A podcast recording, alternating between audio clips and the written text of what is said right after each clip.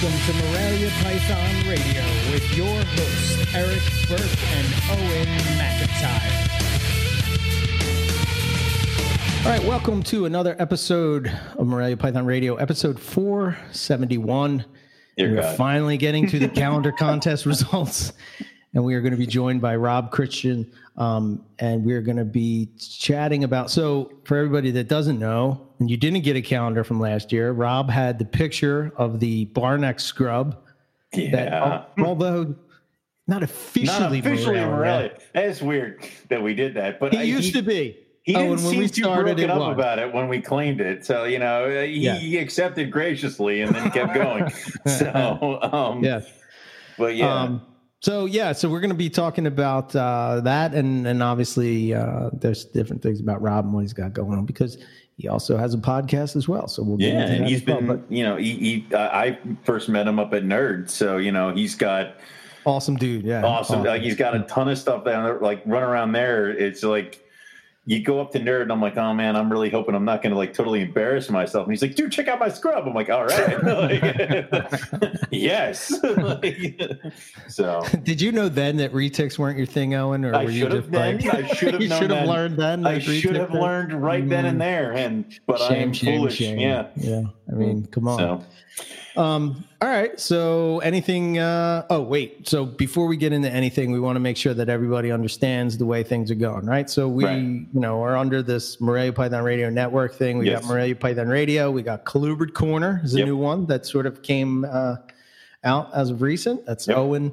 and Riley. Um, and they're talking about, you know, a specific species of colubrid. Um, you probably and- you've never heard about. Yes, So yeah. yeah. um, so that's sort of what they're doing. Um, and then um, Student of the Serpent is something that me and Rob Stone are doing, something sort of similar, but different in the way podcasts have been done as far as reptile podcasts go. Um, and then we also have Carpet Cliff Notes. So out of those three, if you want, they're all on their own feed. So if you want to subscribe to them or listen to them, you go, go look up uh, those. Uh, you can also go to our website, MoreliaPythonRadio.com, and you can see all the different podcasts right on the homepage. slowly growing the empire. So it only took us ten years. Yeah. uh, but uh, yeah, I mean, I can't remember. It's I can't remember the last time we talked, Owen. I don't. I, it was it was I think a week ago. I don't remember. We do this weekly, ago? right? Yeah. I don't know. It seems Yeah. longer than that. But, Yeah, it okay. does. Um, but uh, everything cool. Nothing. No issues. No problems. No issues, no problems. I'm getting right into it. Like breeding season started over here. I already had to pair the Crebo and the um, Madagascar Giants and a couple other big colubrids. And then, you know, all the other pythons are in the starve right now. So everyone's really unhappy with me. And, uh, but I have not been bit as of yet, but it's coming. like, Yeah. this is usually when it happens. Um, and then, yeah, dude, like November's right around the corner and then it starts to cool down. It's starting to get cool now here, right? I mean, Yeah, yeah. Sun's like going that. down at six thirty. Weather's finally freaking cooperating for once in the past five years. you know? So, okay, all right, cool. So I guess if that's all we got, um, I'm trying. I think there's something we're forgetting, right? No. Uh, you have under housekeeping blank, so I don't know what the hell that means. Wow. Okay. Well, apparently that was a big waste. Of yeah, that was a good. That was a good. These the good kind of uh, notes for the show. we have to put a pin in it because I'm curious to see Hmm. to get to when we when we're talking to Rob. Remind me to ask him Hmm. about what it's like to get a breeding facility like Nerd ready for breeding season. I mean, I mean, we stress and we have what 13 clutches. Uh, yeah, maybe? I mean that's just got to be a mass undertaking, and a lot of the stuff there are breeding constantly. Like, Yes. yeah, oh god, Put a pin in it. Yeah, Okay. okay. Let's welcome Rob to the show. How you doing? Glad to finally have up, you. guys? I'm super pumped to be on. Yeah, man. Not much, So- dude. So, um, I guess where we start with everybody is, you know, what dragged you into reptiles? What what brought you to us? Well, I actually got started with arachnids. My mom kept tarantulas before I was born. So like when I was little, instead of like other pets, I had tarantulas. So when she would clean the enclosures, she would let me hold them and walk around on the like walk around on me. And so like ever since I was really really young, like two three years old, I was always fascinated by spiders. And then with spiders, usually goes snakes not too far behind. So Yeah. you know, I'd go out into the yard looking for spiders, and I would eventually find garter snakes and salamanders and all sorts of stuff like that. And big into dinosaurs, and the next closest thing that you can get to dinosaurs is reptiles. So. I was just like all about it from you know very young age. I would go out and catch snakes. My dad is from the Caribbean, so he's mm-hmm. terrified of snakes. So I wasn't allowed to keep snakes when I was a kid. Oh wow. Yeah, he's he's like to this day he's never willingly touched a snake. He does not like snakes at all. You can't convert them, huh? It's I hard, can't. And you know what? It's crazy because I do a lot of education and I am really good at getting people who are afraid of snakes to get over that fear. But he is just like so ingrained, he will not come near them. Won't Right. come near them. Oh, so man. when I was little, I wasn't allowed to keep snakes. So I would just go catch them and I could like keep them at my house for the day. And then my parents' rule was at sunset, you got to let them all go because they were like, you're going to catch every snake in the region. So you can't keep all of them.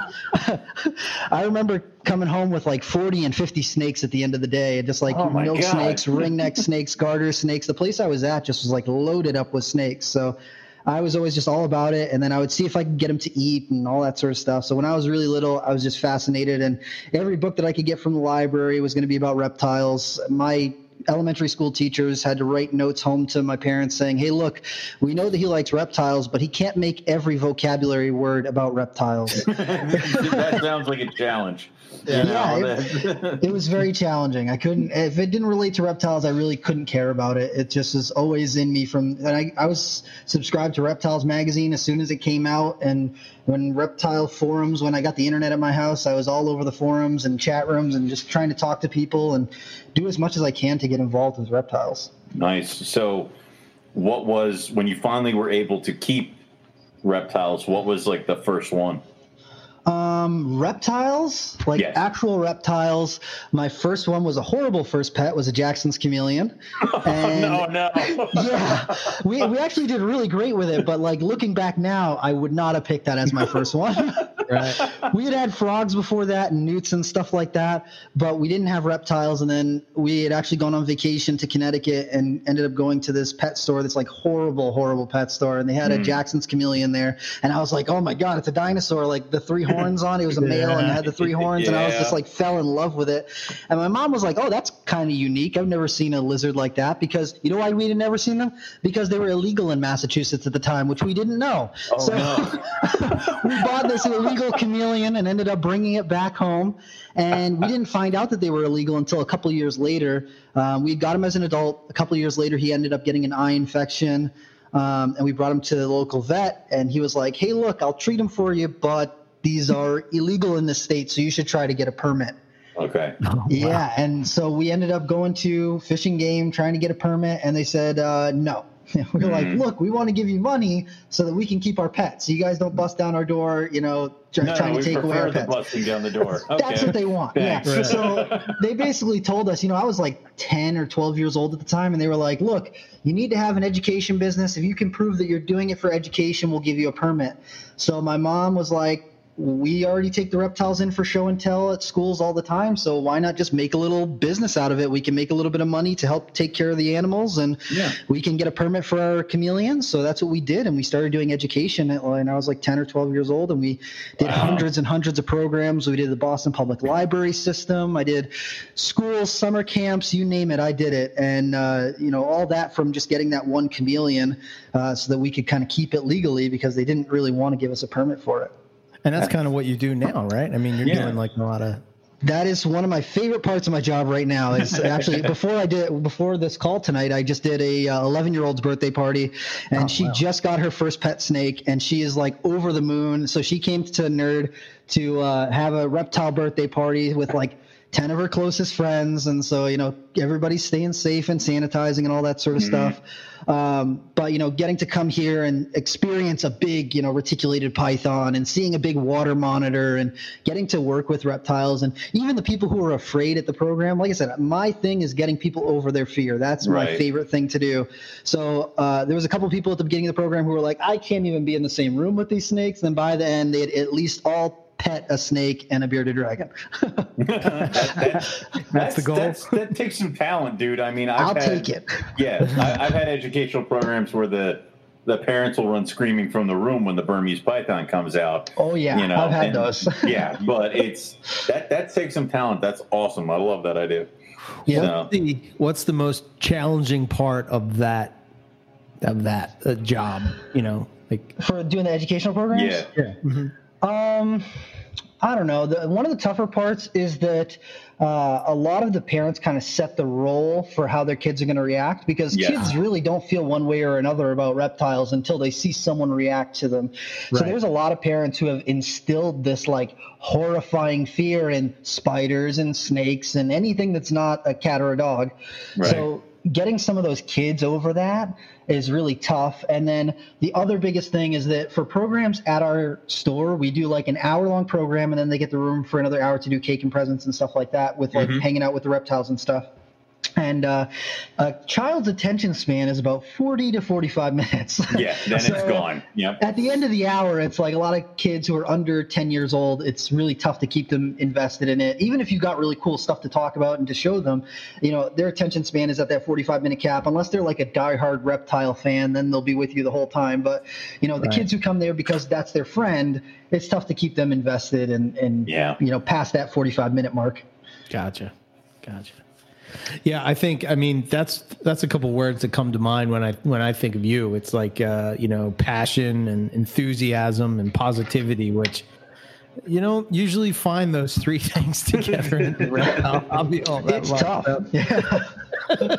um, you know, I mean, that's awesome that you're you know uh, out there you know teaching the next generation of of herpers, if you will. Um, you know the the value of uh, of these animals. So that's awesome, it, man. It's really cool because you get like a lot of people who are online and on Facebook groups and all this and that and the other thing, and they you know they want to say that oh you know this is what you got to do to teach kids about reptiles, but they're not actually out there teaching people about reptiles or, or seeing what ki- are getting kids interested in reptiles. Like I know a lot of people really hate like Brian Barczyk. I know some people feel some type of way about some of the other YouTube people who keep snakes, you know, Emily from Snake Discovery or whatever. Mm-hmm. Um, but I can't tell you how many kids come in and they're like, that was their, you know, Jeff Corwin or Steve Irwin. That's the person sure. who really stoked that fire in them. Yeah. And then right. they've gone and done done so much more research beyond just you know watching Brian Barczyk's vlogs or just watching Emily from Snake Discovery.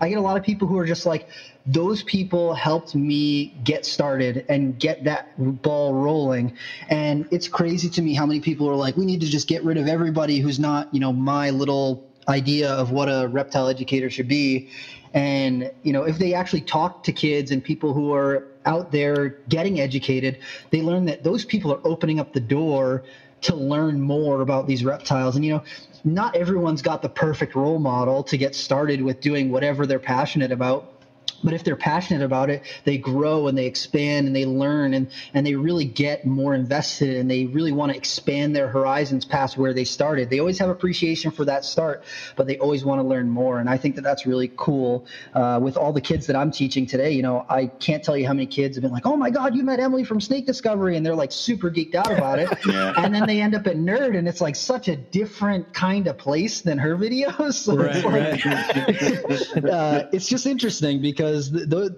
I meet a lot of kids who are like kind of into it, and then you know I got a couple diehard kids who come in and they're just like. I know everything. I know this. I know that. I bring out a king cobra. I don't bring out a king cobra, but you know they see a, right. they see a king cobra in the room, and they're like, "Oh, yeah. that's a king cobra." They eat other snakes, and they get 18 feet long. And I'm like, wow, you're how old? And they're like, oh, I'm seven and a half. And I'm like, Right. damn, Damn. that, that's crazy. I like you, kid. yeah, I like you. You can hang around. You're cool. right. That's awesome. I think that's the trick, man. Right? You have to get them. It's sort of like what's happened with me. Oh, and you. It's the same thing. Get right? them while they're You- you young. know, yeah. when you get them when they're young and you you inspire them so much that they want to continue to learn right you know Yes. even if you're only giving them basic information you're you're setting the stage which let's be honest some breeders don't even do this today in the reptile hobby where they like inspire somebody to go out and like continue to learn more about whatever it is that they're passionate about you know and like you as this reptile educator which you know you know some people will be like oh you know you're just talking to kids about reptiles you know blah blah blah but like you're inspiring them to want to learn more and like you know maybe be the next Steve Irwin or Jeff Corwin or Brian Barczyk or whatever it would you know what you know what I mean like Wherever that, that next yeah. generation yeah. yeah. Yeah, and it's it's crazy because uh, I've seen all different kinds. I got some kids who are like, I just have got like three or four reptiles, and I just want to go crazy with the bio. I want to make all planted enclosures, and I like to watch how they interact inside of their environment. I just like watching those couple animals. And I got some kids who are like, I want to have a hundred snakes, and I want to breed snakes every year, and I want to do what you're doing. And then I got some people who are like, I just want to do education. I just want to do what you're doing and help teach people about the the next generation of, of animals and where we can help save these animals in the wild. And you know, when I do a program at a school or at a birthday party, I usually will bring like one or two animals that are like, whoa, that's really crazy unusual. And if there's someone who's a reptile fan, like a diehard reptile fan, they'll be like, okay, that's cool but a lot of the stuff that I bring is just you know your average pet that you might have seen. You know, ball pythons, leopard geckos, crested geckos, bearded dragons, uh, maybe a boa, a big Burma, or reticulated python. You know, something that the average person, their experience with reptiles is like, I saw the movie Anaconda, or I saw the movie Holes, and they had those things with the frills, and they spit venom, and that, like that's what they think about reptiles. And so if you can show them that, oh no no, like let me show you 15 different animals that almost every single one you can pet them, touch them, and they're not going to try and bite you. They're not evil. They're not what you expect them to feel like. And for most people who have no frame of reference, just getting that little bit of interaction with all these very mellow animals when all they've been told their whole life or the only thing in media that they're seeing is that they're evil, it's so cool to see their, you know, the gears in their mind turning and they're going, wait, I feel like I've been lied to my whole life. Why was I afraid of this thing? Right. It's crazy. Yeah. Yeah, it's uh you know, have you found that like, you know, dealing with different ages, you have you I guess you have to approach it differently, right? I mean, like if you have young kids, you approach it one way and if you have Yeah. like, Yeah. for sure. Yeah, with the little kids, it's all about the names. It's all about you know kind of personifying the animal. I like to give everything kind of like uh, food names because that usually gets people over that initial fear. Because if you bring out a blue-eyed leucistic ball python that's name is Marshmallow, they go, "Oh, I like Right, marshmallows. yeah. This is white and fluffy. Look at this," and it, it becomes their best friend. Right. You bring out you know a red bearded dragon and his name is Salsa, and they go, "Oh, Salsa's silly. I really like that. I I like Salsa." So it kind of like brings it down to their level where they they can associate with something that's already not threatening in their life. And if you can do that it helps them build on that. And then they go okay that's not an evil bearded dragon or not you know spiky lizard. That's salsa. I'm cool with him. Or that's Right. marshmallow or you know cotton candy or whatever it is. It just helps people kind of get over it. And then with the older people that really still helps with a lot of those people. I mean i still give out more you know complex information for a little bit of those bigger groups. You know the kids want to know what's its name what does he like to eat does he sleep Right. at night all that sort of stuff um, but i do programs for like literally every age group. I've done a one year old's birthday party and then not even that long ago i did a, a birthday party for a woman that was turning 86 or something. Oh, and she was like i just got i just found out that snakes are really cool like a year ago and now i've got a bunch of ball pythons and i want to do a bunch of cool things so you know i've done everything from little kids to people who are older i've done people who are afraid of reptiles who are like i'm doing this as immersion therapy where i need to just get over it uh, all the way up to people who have their own reptile collections and just want to see something on a larger scale or you know nerd has got such a giant diverse collection Yeah. that I can sh- pretty much anyone I can show you something that you haven't experienced in person before. So that's always that's a part that's interesting to me because I get it all over the spectrum. It's really fun to me to do the kids' birthday parties and to help people get over their fears and stuff. But it's even more fun when I get someone who's like, okay, I've got 20 ball pythons, I got some boas, I got some carpet pythons. Yeah, Show me right. something I haven't seen, Right. and then I can bring all the stuff that wants to bite and all the fun stuff. So that's That's, those parties are fun too. good stuff. Yeah, exactly. Br- Yeah. Bring out blue beauties and cave dwelling rat snakes. I Yeah, had someone. Well, yeah, there's a there's a video on our Facebook page Yeah, because that Owen was ruined. Yeah, you- we went when we went to Nerd, and you pull, I think you pulled out a cave dweller and Yep. then left the, left the room, which was a very that was a very that was a very professional move. As a, like, now You I've know got what you're them. doing. You're cool. So you, you you leave, and now I'm like, now all I want is this. And like, I went home and I couldn't find any, so I ended up settling on a pair of blue beauties yeah. because you know I, I'm like drug addict at that point. I needed it. So, and now I'm like I love these things. So yeah, Oh. you can. Yeah, I attribute that one to you at that point. So yeah i love them man and and it's it's cool i literally just had two programs recently where the people have got a few reptiles and they're like i just want to see big colubrids i heard that you guys have like crebos here and you know taiwan beauties and all this stuff i want to see those things and i'm like oh we just got in some uh spilotes sulphureus some of the giant brazilian puffing snakes let's check some of Oh. those guys out and i'm like Oh, yeah wow. that's cool so let's, Yes. let's hang it's always good when you can Hell be yeah. nerdy with about something with other people, where it's like, oh, you want to see the good stuff. Like, Yeah, I oh, got you're you. down? Let's do Like, it. Yeah, yeah, let's go. Let's go to the back. Yeah, yeah wow, awesome. that's cool. All right, Yeah. all right. So before we get, we're going to get into the calendar winners in a minute, but I have a question. With all the species that you've worked with, or working with, or you know, exposed to at Nerd or whatever, do you have a favorite? Yeah. scrubs scrubs hands Wow, down it's funny because quickly. Nerd doesn't really have a lot of scrubs. Like almost all the scrubs in the building are mine. Right. Um, but they're my favorite. They're, I mean, as far as snakes go, they're definitely my favorite, hands down. Uh, there's nothing like them, in my opinion. I mean, uh, Papuan pythons or Papuan pythons, the like olive Papuan pythons. yeah, yeah, yeah. Right. Those guys uh, are kind of similar, but I don't know if anything matches the intelligence of scrubs besides like maybe the king cobras. But I don't really like working with king cobras all that much. So Well, let me ask this question because there's a lot of retics there that you guys are working with. You find that they're on on level with retics or retics uh, scrubs are Retics higher. are dumb. I don't know. I don't, I don't want to say that they're dumb. I don't want to say that they're dumb. dumb. I'm going to make a lot of people angry right now. I'm not going to say that they're dumb, but I've never seen a scrub python like maliciously chew on a water dish or a side of the tub or a snake hook. Oh, like oh, oh no.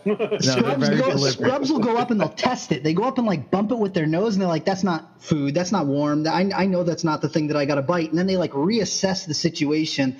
Reticulated pythons are just like mouths. They're just like, "Grab this, grab that, everything. I got to grab everything. Maybe it's I'll hit something eventually." They're going And great so- white shark. Oh, Yeah, yeah. At some point. Yeah, exactly. They're like, I'm going to test everything. I'm like, don't get me wrong. Retics are definitely smarter than ball pythons and like a lot of other Sure. Yeah, yeah, yeah. lower snakes, but Right. they are not the pinnacle of pythons. I don't care what anyone says.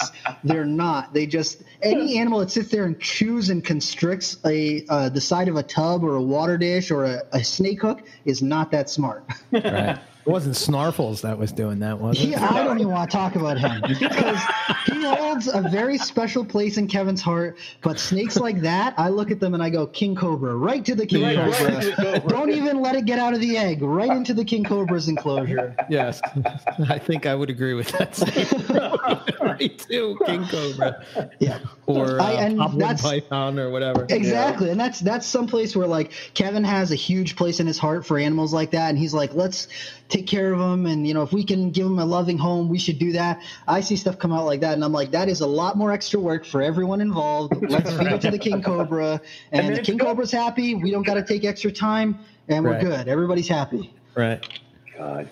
What were you gonna say, Owen? No, I mean, like, just throw it to the cobra. Then it's gone. Then it's Yeah, then yeah, no yeah. for anybody. Yep. It's- Right. Exactly. Yeah. Uh, so let me ask, so let me go even a little bit deeper. Okay, so scrub pythons. Is there Yeah. a specific? Do you have a specific either s- uh, species or locality that you, that you, that you that you're drawn to? I love my Sorong Barnecks, honestly. I mean, Yeah. I, I've got Good a little choice. group of different variety of scrubs, Mm-hmm. but I, I find that I just enjoy working with my Barnecks the most. I mean, they're gorgeous. They get decent size And Janet, the one who won the contest last year, I've had her since she was like almost red, like since she was a Oh, fresh God. baby. baby, and baby. and then Oh, I've wow. raised her up to this animal that's you know right now she's probably at ten or eleven feet long, and she's six years old, and you know Nice. that snake to me is like just my favorite thing. I love every time that I interact with her. It's just pleasant. I really, she's only bitten me once, and it was completely 100% my fault. It was when she was like maybe four feet long, three or four feet long.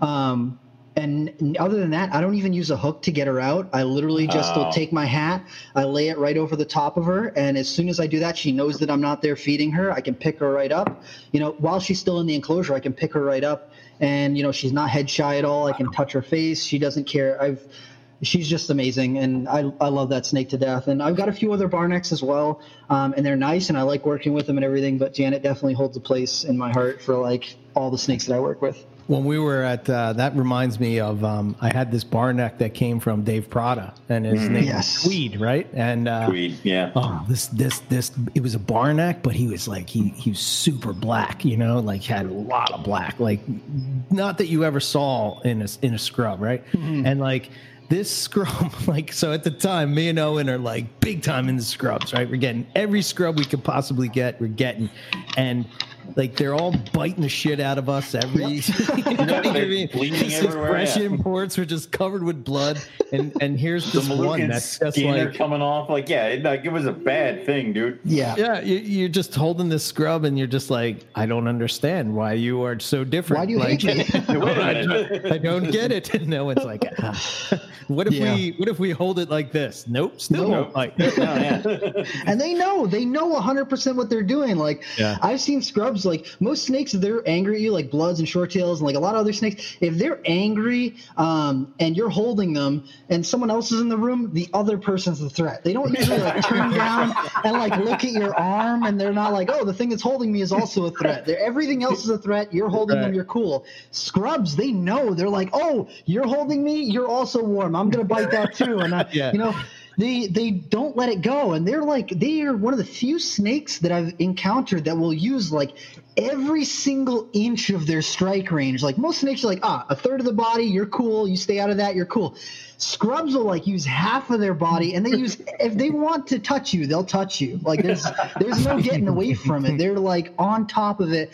And like we had dennis mcnamara on our on the podcast that i do uh, recently and he was talking Yeah. about one of his scrubs that he had opened up the tub and he was like not like focusing directly on her. He was just like focusing on whatever he's doing. He opened up the door and before he realized that her nose was touching his chest and she wasn't trying to bite him. She was just checking him out but she Oh. like you know eight foot of scrub came out and like just gently touched his chest to see what's going on and when that happens Did he You know, piss a little bit? I just a little i mean that's a little. That's a year off that's your life. nothing Yeah. that's nothing bad about him that i would piss too No, i'd yeah, be like oh, God, no.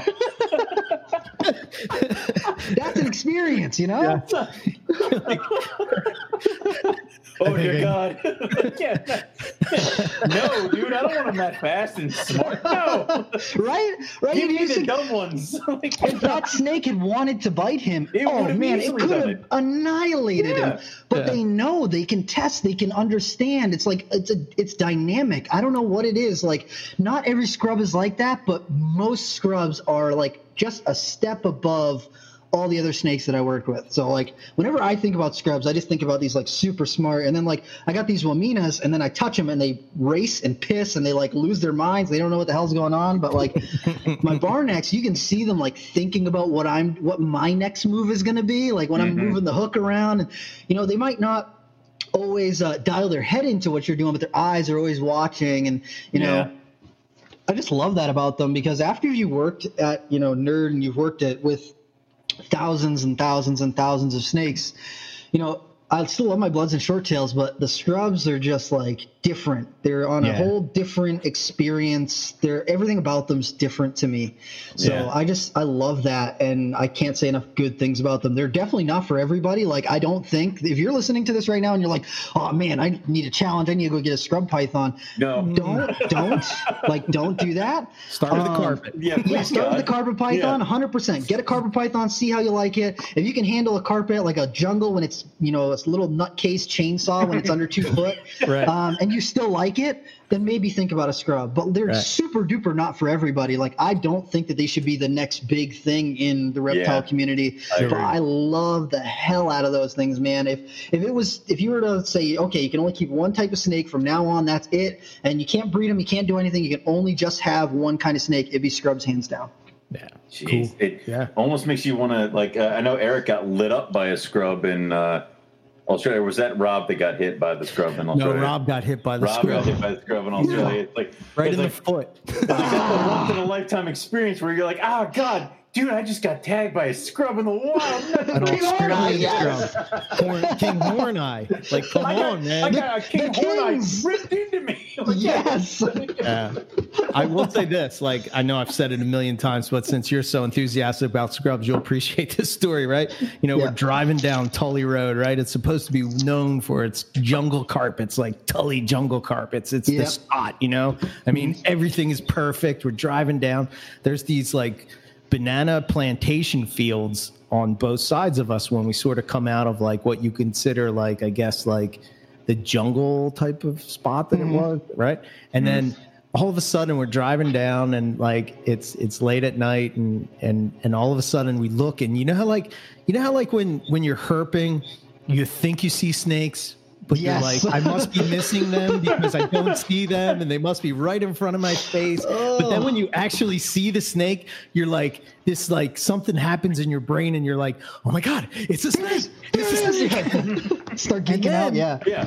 You're running down to catch this snake, and you're like, "Holy shit! It's this king horn eye scrub." What the fuck? I couldn't even imagine and it was super chill, man. Super Oh. chill. Super chill. until I Um, grabbed Rob. Until it lit Rob up. Yeah. Oh no, no, no, no. The first, the one I found was the one that was super chill. It's just Okay. you know, the, you know, real. Oh man, it's super chill. We're holding it for. We weren't, well, we weren't holding it, but you know. I mean, no, no, of course not.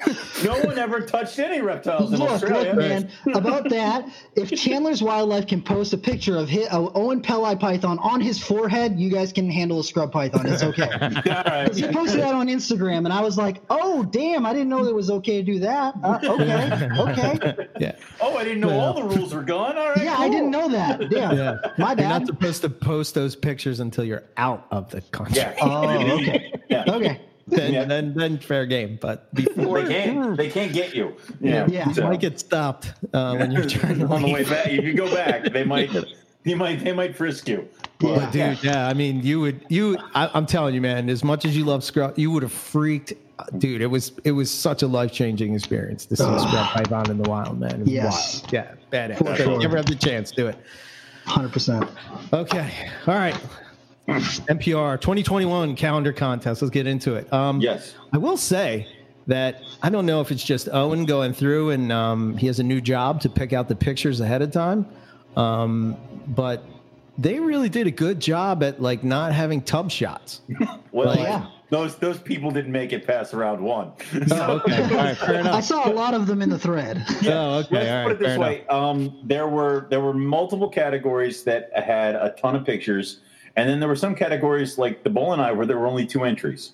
So um, I did go through it, and a lot of times, if the picture was say out of focus or not very good, um, or if the animal was like on, in a tub, that they didn't get past the first round, and then I kind of just whittled them down to about. I tried to keep it to about uh, ten to a category, something like that, to try to get it even enough for us to pick because some categories had more really good picks than others. Like the green tree python category is like 15 because Yeah, that's hard as hell. cake, right? Like, try picking the good ones out of that. Like it was, um, but yeah, it's like uh, a lot of really, really good entries. Um, in some categories where like it was very, very hard. Um, I was so yeah. particularly impressed with the bredli section because there Yeah. was a lot of Yeah. like naturalistic type of shots. It was hard And to. uh, God, I'm an detect. idiot for picking the extra thing of being boas. That was a that, that oh my god, Well, that was hard. like, Owen really wants those. What's the one? What are the ones you want? um, I want Argentines. Argentines. That's Yeah, if it's a it's a very it's a black, very angry boa. Yeah, okay. Like, where do I sign? Just Yeah. I'll take it. Throw it on the pile with the other dark, pissed off animals that can't breed over here.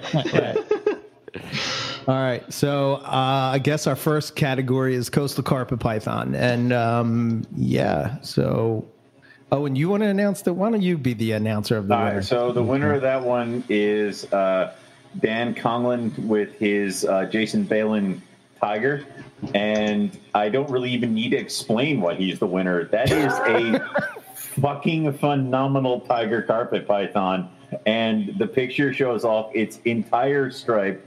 Uh, and, and it's just, it's a gorgeous animal. And I'm a sucker for a stripe. I do feel happy that uh, Rob's choice was the animal that I actually produced in the category. Yeah, so, really? Yeah. So that jag, I'm like, oh, I made that one. Yes, other people like it. It's like, so yeah. well, I think I think that shot was cool because it's perching, but I Yeah, I, I always hard. Have to defer to two. tigers, man. they, Coastal they, they knew where to hit us, like right with the stripes and beautiful. Like, yeah, no. So, Yeah. but that is a gorgeous animal. I think I have a sibling, so that that's a plus there. But yeah, so the coastal category goes to the tiger for this one. Okay. All right. All right. So, um, but like like you said, um, Rob picked. Um, uh, The uh, red jag. Rob The red picked jag, the red okay. jaguar. Yeah, I like the way it was Uh, perched on the uh, on I the love thing. I that. think that was pretty cool. That was a nice. That was a nice shot. It was very kind of a cool naturalistic. And to be honest, that animal looks just like its father. Like that's what he turned into when he got older. And I'm like, okay, cool. Yeah, Yeah. I recognize it. it's like yeah. you know, wow. it's cool to see the kids Okay. that grow up like that. So, um, so the jungle carpet category, we all uh, went we all different went different ways. and we had Yeah. to defer. We had to defer to emergency and have somebody else vote on our pick. So we had to go to. Um, we sent the choices that we picked to Riley, and uh, Riley picked out of the three that we had chosen his favorite, and that's what led us to uh, the winner. Um, for that one, it is uh, Andy Mersley of his Jungle Carpet, which is a really cool one. That's the second one.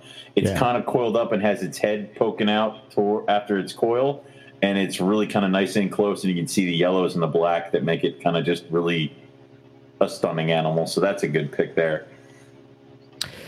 Yeah, the reason I like that one is because it sort of has so like the thing I love about boeleni is that they sort of have like those. It almost looks like they have like you know how like if you were painting a skull on your face and you have like you know, you know what I'm saying? Yeah, And like, but boeleni it's usually white on the black, right? So they have Yeah. those white like uh, on the labial uh, scales or whatever.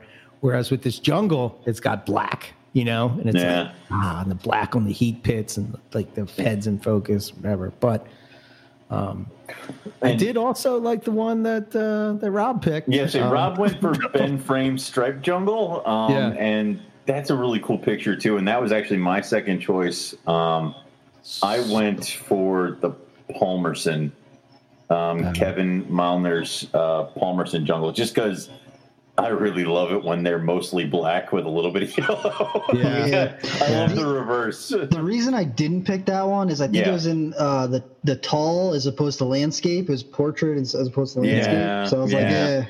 Yeah. No, you're right because that would have just made it a headache worse. But myself, I'm like pretty snake. Like it's like I'm not thinking.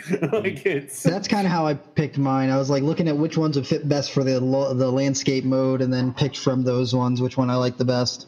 yeah. he- I'm with you. so he, you guys are better at that than I am. I'm just like pretty snake, pretty snake. Like yeah. So Here comes uh, the your, next pro- category. your category. Yeah. is the uh, my favorite is the Papuan carpet python category. And again, I like to see, you know, uh, you know, of o- obviously Carlos. I mean, come on, man. The the I love Yeah. that picture. I love it. With the mouth open, it's just like ah, Yeah. it's so Yeah. intense. I think Yeah. I think that was in. The, I think that animal's like father or something was in the calendar like a couple years ago, doing the same kind of. I, I don't know. It was yeah, but I do. I love that pose, I but that's sort that of why pose. I went away from it. You know, Yeah, and then I- he did the one with the two heads, which is awesome. Yeah, I love and that, that. shows exactly that carpet python chunky head. You know, Yeah. especially the ones that the Papuans get. They get those big, you know, jowls in the back or those muscles that build up, and uh, I just love them.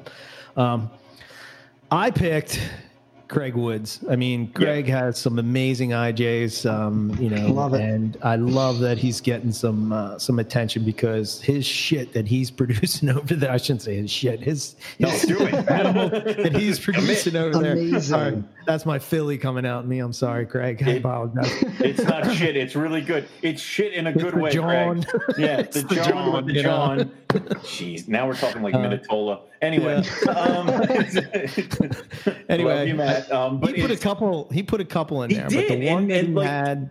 It was getting like, ridiculous because I had to sort through it. I'm like, Jesus Christ, Craig, I can't put like you can't have the entire category. like I tried to narrow it down to like I tried to originally be like, all right, he's only going to get one. And if you look in there, I think he's got like two or three. Him and Carlos almost took the entire category. You know, like it was, but yeah, I picked his along the same too, just because um, I have an eye for IJs. Um, I know. Yeah. I don't. I don't know why I'm you're becoming, not reading I'm them. becoming known for them.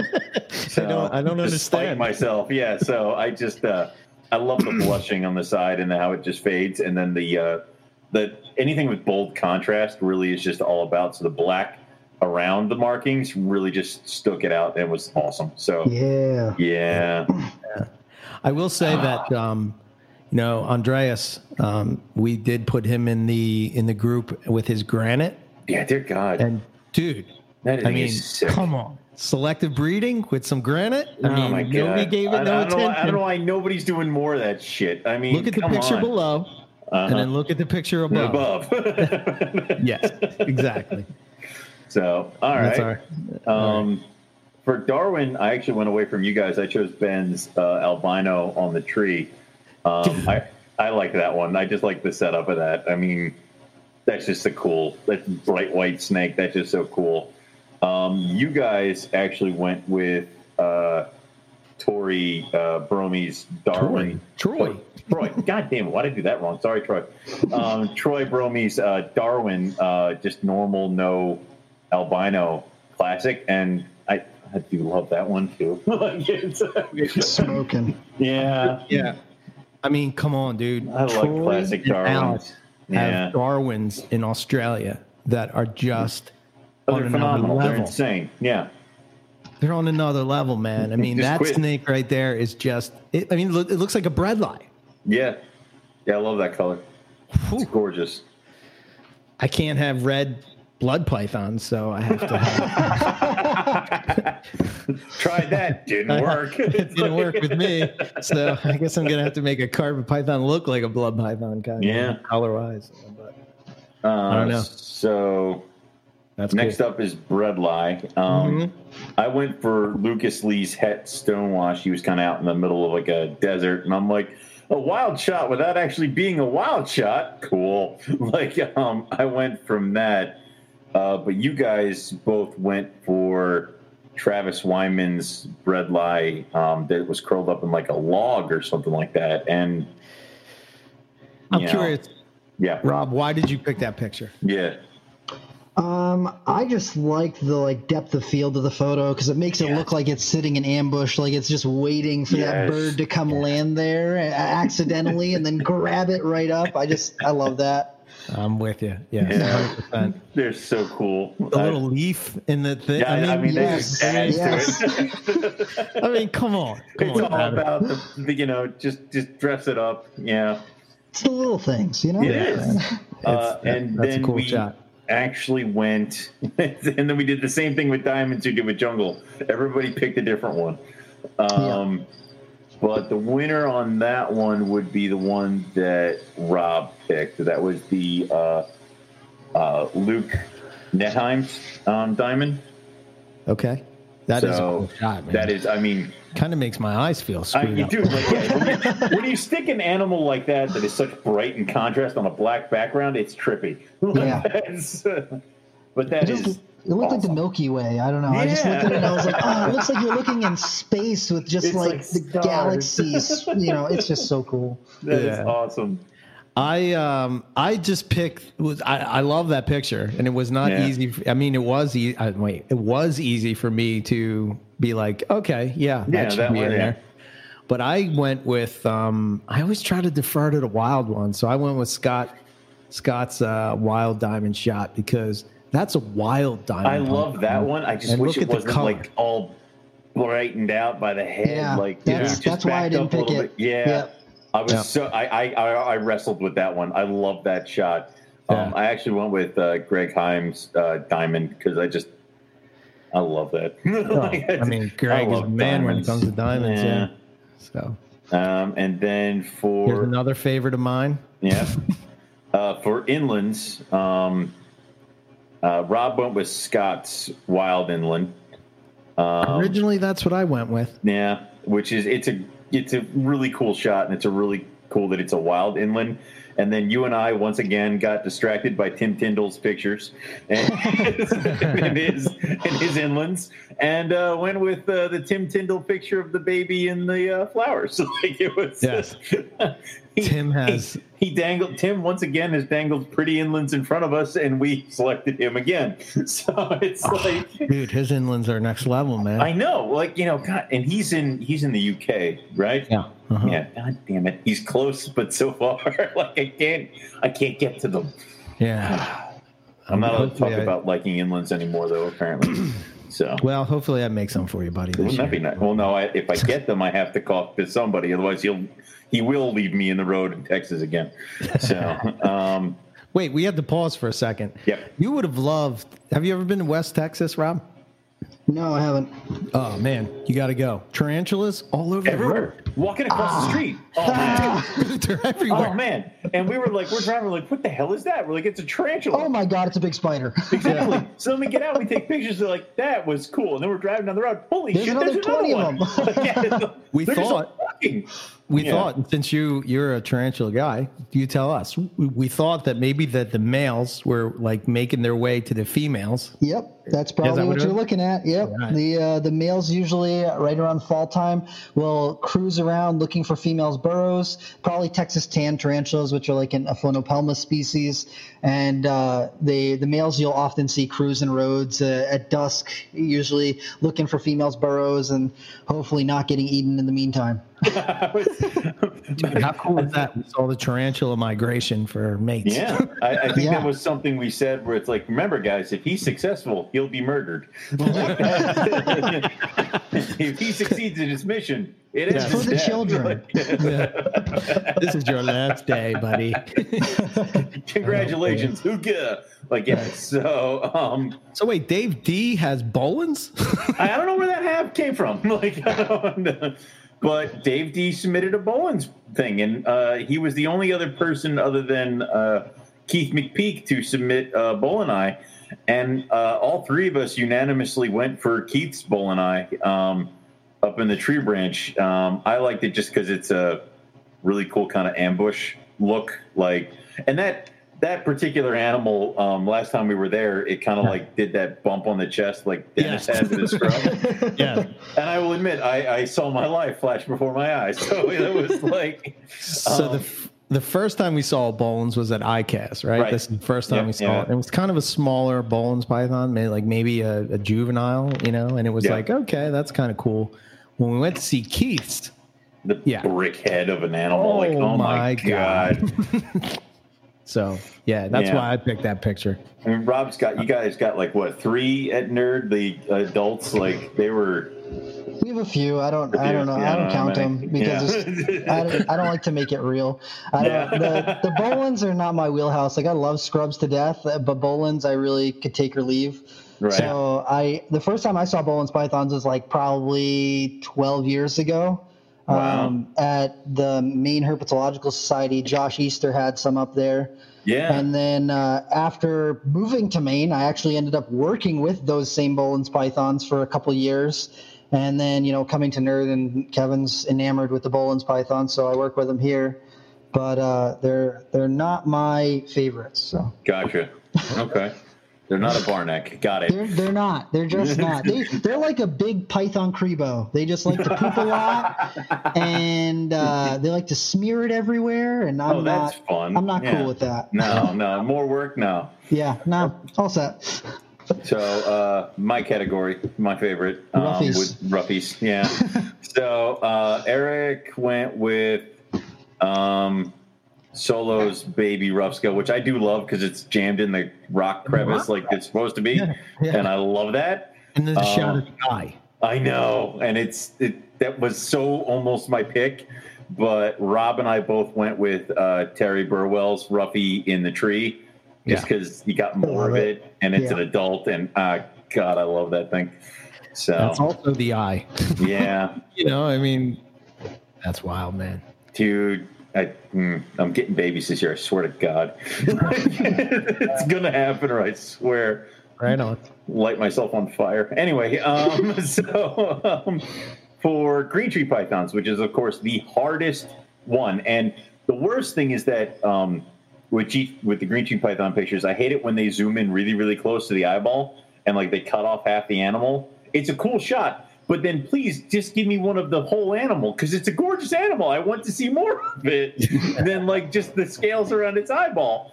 So, um, I tried to kind of put a bunch in there that had uh, more of the animal in it. Um, Right. I know uh, you guys, was it you two that went for Dave D's Blue? Yep. Yeah. Or Eric, did you go down to a different one? No, I picked a different one. You did- you picked picked a different- David okay. Blue. I You picked you picked uh, Mark Hager's. Mark pick. Hager's. Yeah, I liked that one because it has like three different chondros all in it at once, and that was cool. But I'm a sucker for that blue animal. like it was Yeah. just holy crap. I mean, that's that's like a reverse sickness. It has more blue than black, so that's awesome. And then Rob's category is. Uh, is the uh, the scrubs and, and they're pretty much. Dude, oh man, You know, I gotta It's- say, you know what's weird is that Barnecks are fucking Rob's in here judging, and he Rob's in here judging, and he snuck in a, an entry with the scrub, and it was and it was too good of a picture for me not to put it in there. So his oxable was in here, like, but he didn't vote for it. no, no, I, I I love the Helms too. I just oh I God, and yeah. and Dennis like that that picture is awesome. I just love it. The contrast on it, just Yeah. crazy.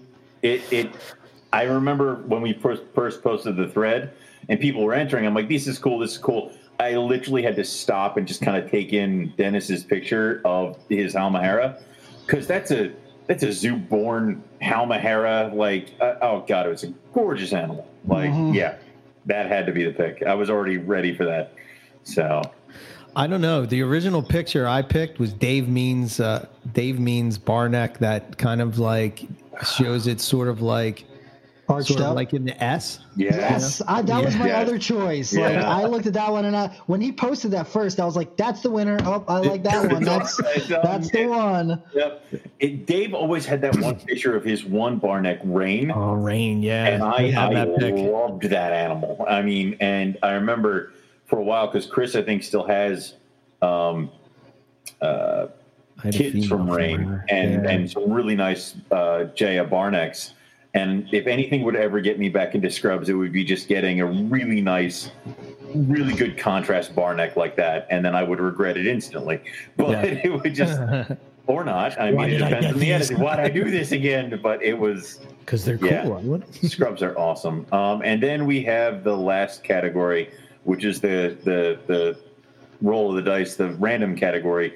This year I chose boas, and that was a mistake. like there was, there were a lot of boas that people entered, and a lot of good-looking boas. And I'm like, I'm like, oh, cool, red. And then tree boas. I'm like, oh shit, that's right. And then emerald tree boas. Like it was, anacondas were in here. It was a bad, bad thing for me. Um, but I think Rob went with Carlos's emerald. tree Yeah. boa, which is a really good shot. I love it. Yeah. I like emeralds a lot. They're they're just cool.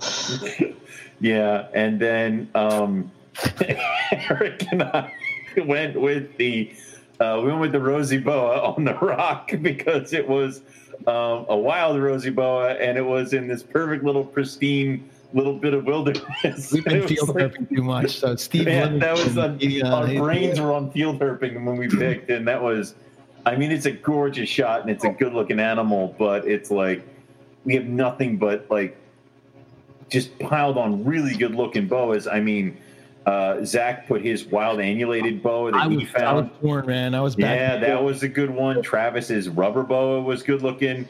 Um, there were a bunch of dural boas, which were all of them look great. I mean, the uh, Jeff's anaconda was up in there. Like there was a lot of boa was a hard selection, but we went with the uh, wild rosy boa. So those are the winners of the calendar. So Yep. now it's to decide uh, Morelia of the year. Okay. Yeah, Bum, bum, bum. I know, right?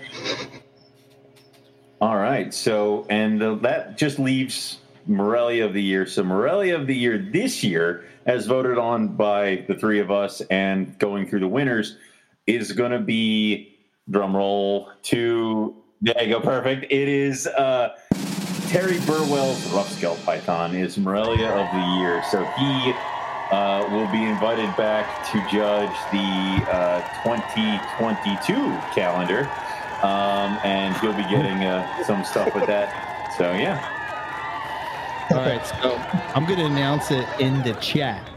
do that. Um, This way we can watch them all freak, which they might. they might. They might not. I don't know what the audience thinks of us anymore. So.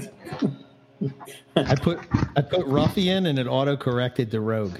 well, I mean, I mean, it knows who you talk about constantly.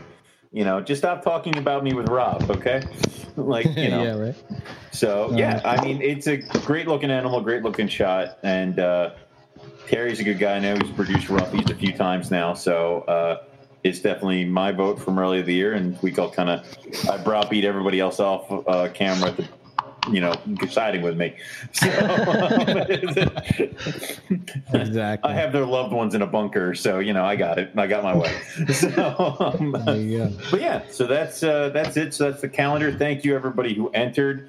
Um, if you did not win, do not be discouraged. Um, just please take more pictures and enter next year. I mean, we we all, we love to see these shots, and this was by no means easy for us because every single entry is gorgeous, and we're all horrible snake nerds. So it just it's really hard. Like, Yeah, it's hard to pick your favorite. know? yeah, it really is, and that's the thing is because I love it going through it. It's like you're like, well, I picked this one. I'm like, yeah, I can see that. like, I'm like, yeah, is it too late to change? Like, it's like, yeah. So, um, we'll check back with you guys next year. So we'll get those going. If you did win a category, you automatically get a free calendar. Uh, Eric and I will reach out to you uh, for that stuff. Um, if you want, we'll also announce when the calendars will be up for purchase so that you guys can get them, and you'll get them in plenty of time this year so that you can like I think one, yeah, one. I mean, I think one, I think one year that people got them like in March, like it was it was bad. It wasn't Like, that bad. We're getting Not better. So, um, It was January 31st. but once again, dude, once again, Tinley would have been this weekend, and we missed it. We did not have calendars ready for Tinley if Tinley had happened. This is true. Yeah. We. Yeah, because I saw in my in my uh, in my feed that it was um, Tinley five years ago, four years ago. something like that. Oh my god, yeah. I don't know. I think that was the last Tinley I went to. All right, so that we got that. Let's uh let's get back in the chat with Rob here for a second, and then uh so so let's go back to well, let's. What did I want to put a pin in? You That's wanted to see Rob Breeding season. Yeah, exactly. See, he's Oh, yes, listening. that's it. So you guys Well, yeah. What's it like getting breeding season? Getting nerd ready for breeding season? Uh, it is something else because there's so many different things that we work with here. Um, the monitor cycle year round, so it's something that we're constantly staying on top of is ultrasounding females and seeing what they're at in their cycles and keeping an eye on breeding groups and that sort of stuff. So that's something that's continually on the radar. And you know, it's right now we've got a lot of eggs incubating for monitors because we just have so much demand for water monitors. It's like absolutely ridiculous. Um, gearing up for ball python season is a lot of feeding, uh, trying to make sure that our rodent colonies are on par so that we can feed our females enough to get them up and ready. Uh, reticulated pythons, making sure that we're on a steady feeding schedule. Our anacondas, uh, you know, just making sure that we're trying to cycle our males appropriately. We're, Kevin's doing a bunch of new project with a bunch of boa stuff because we have a, a off-site area that we're working with that we're able to cool things a little bit more. So we've had our boelens in there, and this year we produced some Madagascan ground boas. We produced um, some Argentine boas. We're working on breeding some Colombian boas, some true red tail boas, uh, a wow. variety of other things as well, Madagascan tree boas, and, and a couple other things here and there. But you know, it's constantly something going on. So you know, for the larger breeding season, like gearing up for ball pythons and reticulated pythons, it's definitely a lot of keeping track of feeding schedules and palpating. And, you know, right now we've got a pretty good crew of people who are experienced and have bred things already. So when they're going through and cleaning, they'll notice, oh, this female is looking extra thick. We'll palpate her, check her for follicles. And we've uh, invested a lot in the last year in ultrasounds so that we can check follicle development and see where females are in their cycles for the monitors and for the snakes um, and that has definitely helped us quite a bit in kind of nailing down when's the best time to cycle animals in and get the male in there or, or move them to a different female and, and all sorts of stuff like that so it's definitely uh, a multi-person ordeal. You need uh, multiple people mm-hmm. keeping an eye on different sections to kind of see what's going on but it is um, it's definitely interesting because you know if you're focusing on okay i've got these 20 or 30 females and you're the one that's taking care of them it's pretty easy not not easy but if you are experienced you can go through and notice the cues. Okay this female's acting this way. She usually does this when she's getting ready to cycle or she looks like she's building follicles. But when you've got you know we have three rooms of ball pythons, like adult breeding size ball pythons. We've got uh, two and a half rooms of reticulated pythons that are of breeding size. We've got three rooms of monitors that are well, two rooms that are breeding size, and then one room that's babies, and then young females that are just starting to cycle. So you know, when we've got one person who handles, okay, big monitors, and then one or two people that handles reticulated pythons, and two or three people that do ball pythons, you know, there's lots of areas where things can fall through the cracks. You might miss one or, or this, that, or the other thing. Mm-hmm. So it's definitely tough to stay on top of it. Last season, uh, the 2019 into 2020 season, we produced over 230 clutches of ball pythons. We produced like 1,500 baby ball pythons. So we're right, wow. right in that range. Wow. Uh, and that's a lot of snakes. Like that's that's yeah. that's not counting reticulated pythons or blood pythons or you know any of the other things that we're working with. So, I mean, compared to some of the other people that we've visited and, and you know interact with, it's not a lot. But when we're doing so many other things, it's definitely a lot for us to take on. So, it's constantly something. There's always something that's going on. There's always something that needs eyes on it. And we've we're lucky we've got some pretty experienced people right now who kind of know what's going on and can kind of help in one section or the other when it when it comes time to need help in those sections. So that's definitely something else. And like I said, the ultrasounds have definitely been incredibly helpful in kind of figuring out where females are at in their cycles. I, I, I want an ultrasound so badly. I almost bought one like four times now. It's crazy because like back when Kevin used to talk about the ultrasounds, he had like one of those hospital ones that he can wheel yeah. around. We still have it here, and it was like ten thousand dollars. And I was like, yeah, that's not something that I can do. Even when they were five thousand dollars, I was like, nah, not happening. But right. this this year we found a really good, reliable company, and they sell them for like eight or nine hundred bucks. So yeah, like that's the ones one clutch yeah. of snakes pays off your you know your ultrasound. ultrasound. So yeah. it's like, you know, to, to be dialed in like that, it definitely helps. And I understand people who like don't want to do it that way and everything, but for if you're really trying to get the most out of your production, it's the best money that you can spend for you know, breeding. Yeah, even if you're having like uh, that one animal that maybe you keep missing every year, well, yep. get the ultrasound and maybe you'll figure out it's because the male's not in there when he's supposed to be. Exactly. Like, yeah. So uh, I don't know yeah, that, that, that that's on my list of stuff to to wander over and get. I just keep spending my money on other things like more snakes. So I'll, I will get there. Um, but uh, so what? Um, you know what? I, I know you do the educational programs at NERD, but are you kind of hands on in all the other departments as well? I mean, what's your kind of day look like? When when I need to be, I am. Most okay. of my job is photographing animals, listing them on the website, getting descriptions of like what they eat, how big they are, mm-hmm. all that sort of stuff in there. I do a little bit of emails with uh, customers. A lot of my job is shipping because we do ship out, you know, 50 to 100 animals a week, like Yeah. on average, you know, sometimes more, sometimes less, but you know, 50 to 100 is pretty average each week. And then, um, you know, when they need me in various sections, I kind of do a little bit of oversight and monitors just to kind of uh, help with ultrasounding, help moving males with different females, pulling eggs, setting up incubation, that sort of stuff. I don't really do a lot with the adult ball pythons. Um, I, I have before, and that's kind of where I got my start here was, you know, volunteering and cleaning ball pythons. Um, I'm pretty well versed in almost everything in the building. I'm not on our venomous permit, so I don't work with our venomous on a regular basis. But everything outside of that, I have got at least a little bit of a finger in it. And I've done when I was working downstairs in the retail pet store, I bred a lot of stuff here, like outside of what Kevin's breeding upstairs. I bred Amazon tree boas, I bred Argus monitors, I bred bearded dragons, chameleons, like a, a big variety, of leopard geckos, a bunch of different things, uh, just to like keep my time occupied because you know you, doing Right. customer retail stuff is not always super exciting. So I had to find Right. other things to keep me going. Um, and then while I'm up here, you know, if they need help in one section, I I'm like a machine when it comes to that sort of stuff. I can knock out in, racks. yeah. And uh, so they they put me where they need me. Most of my job is uh, photographing, editing pictures, posting things on our website, posting things on Morph Market, a little bit of email, shipping, and, and that sort of stuff. And it's definitely made me more in tune with the things that you can and can't do when it comes to editing, the things you can and can't do when it comes to shipping. I got a really good record of shipping. I've only had a couple since I started here like four and a half years ago. I've only had maybe a couple things go wrong, and usually it's FedEx issues, Yeah, not not yeah. really anything I could have had control over.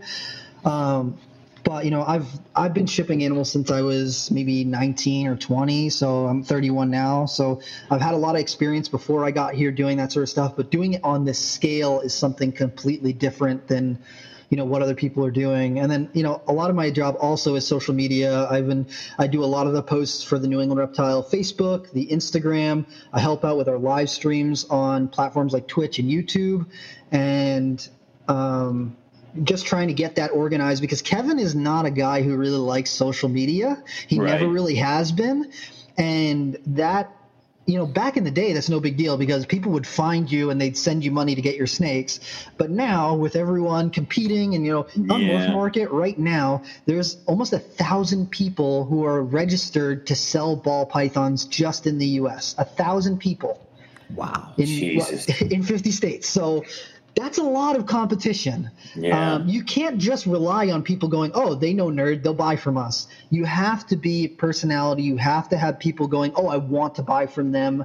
Um, you have to showcase what you've got, and Right. so a lot of my job recently has kind of been marketing, trying to help Kevin with uh, expanding his social media, finding the best ways to utilize it, um, and trying to get like just nice quality pictures up on our social media. Because you know, you post a picture in a tub and it's like, oh, cool. It doesn't matter if it's an incredible snake; it's not going to get seen by people. But if you can take like a really nice picture of a beautiful snake, you'll get that attention. And so I've been really uh, trying to push NERD in that direction to get us more in tune with what's going on on social media and getting our name more out there because people like us who have been in reptiles since reptiles magazine and since vivarium magazine and all that sort of stuff you know you've seen NERD's name around it's it's Yeah. something that you know but for anyone who was not around when that sort of stuff is. Uh, you know, they know Snake Discovery, they know Brian from Snake Bytes, they know, you know, all these other people who are out there on social media because that's where people's attention is right now.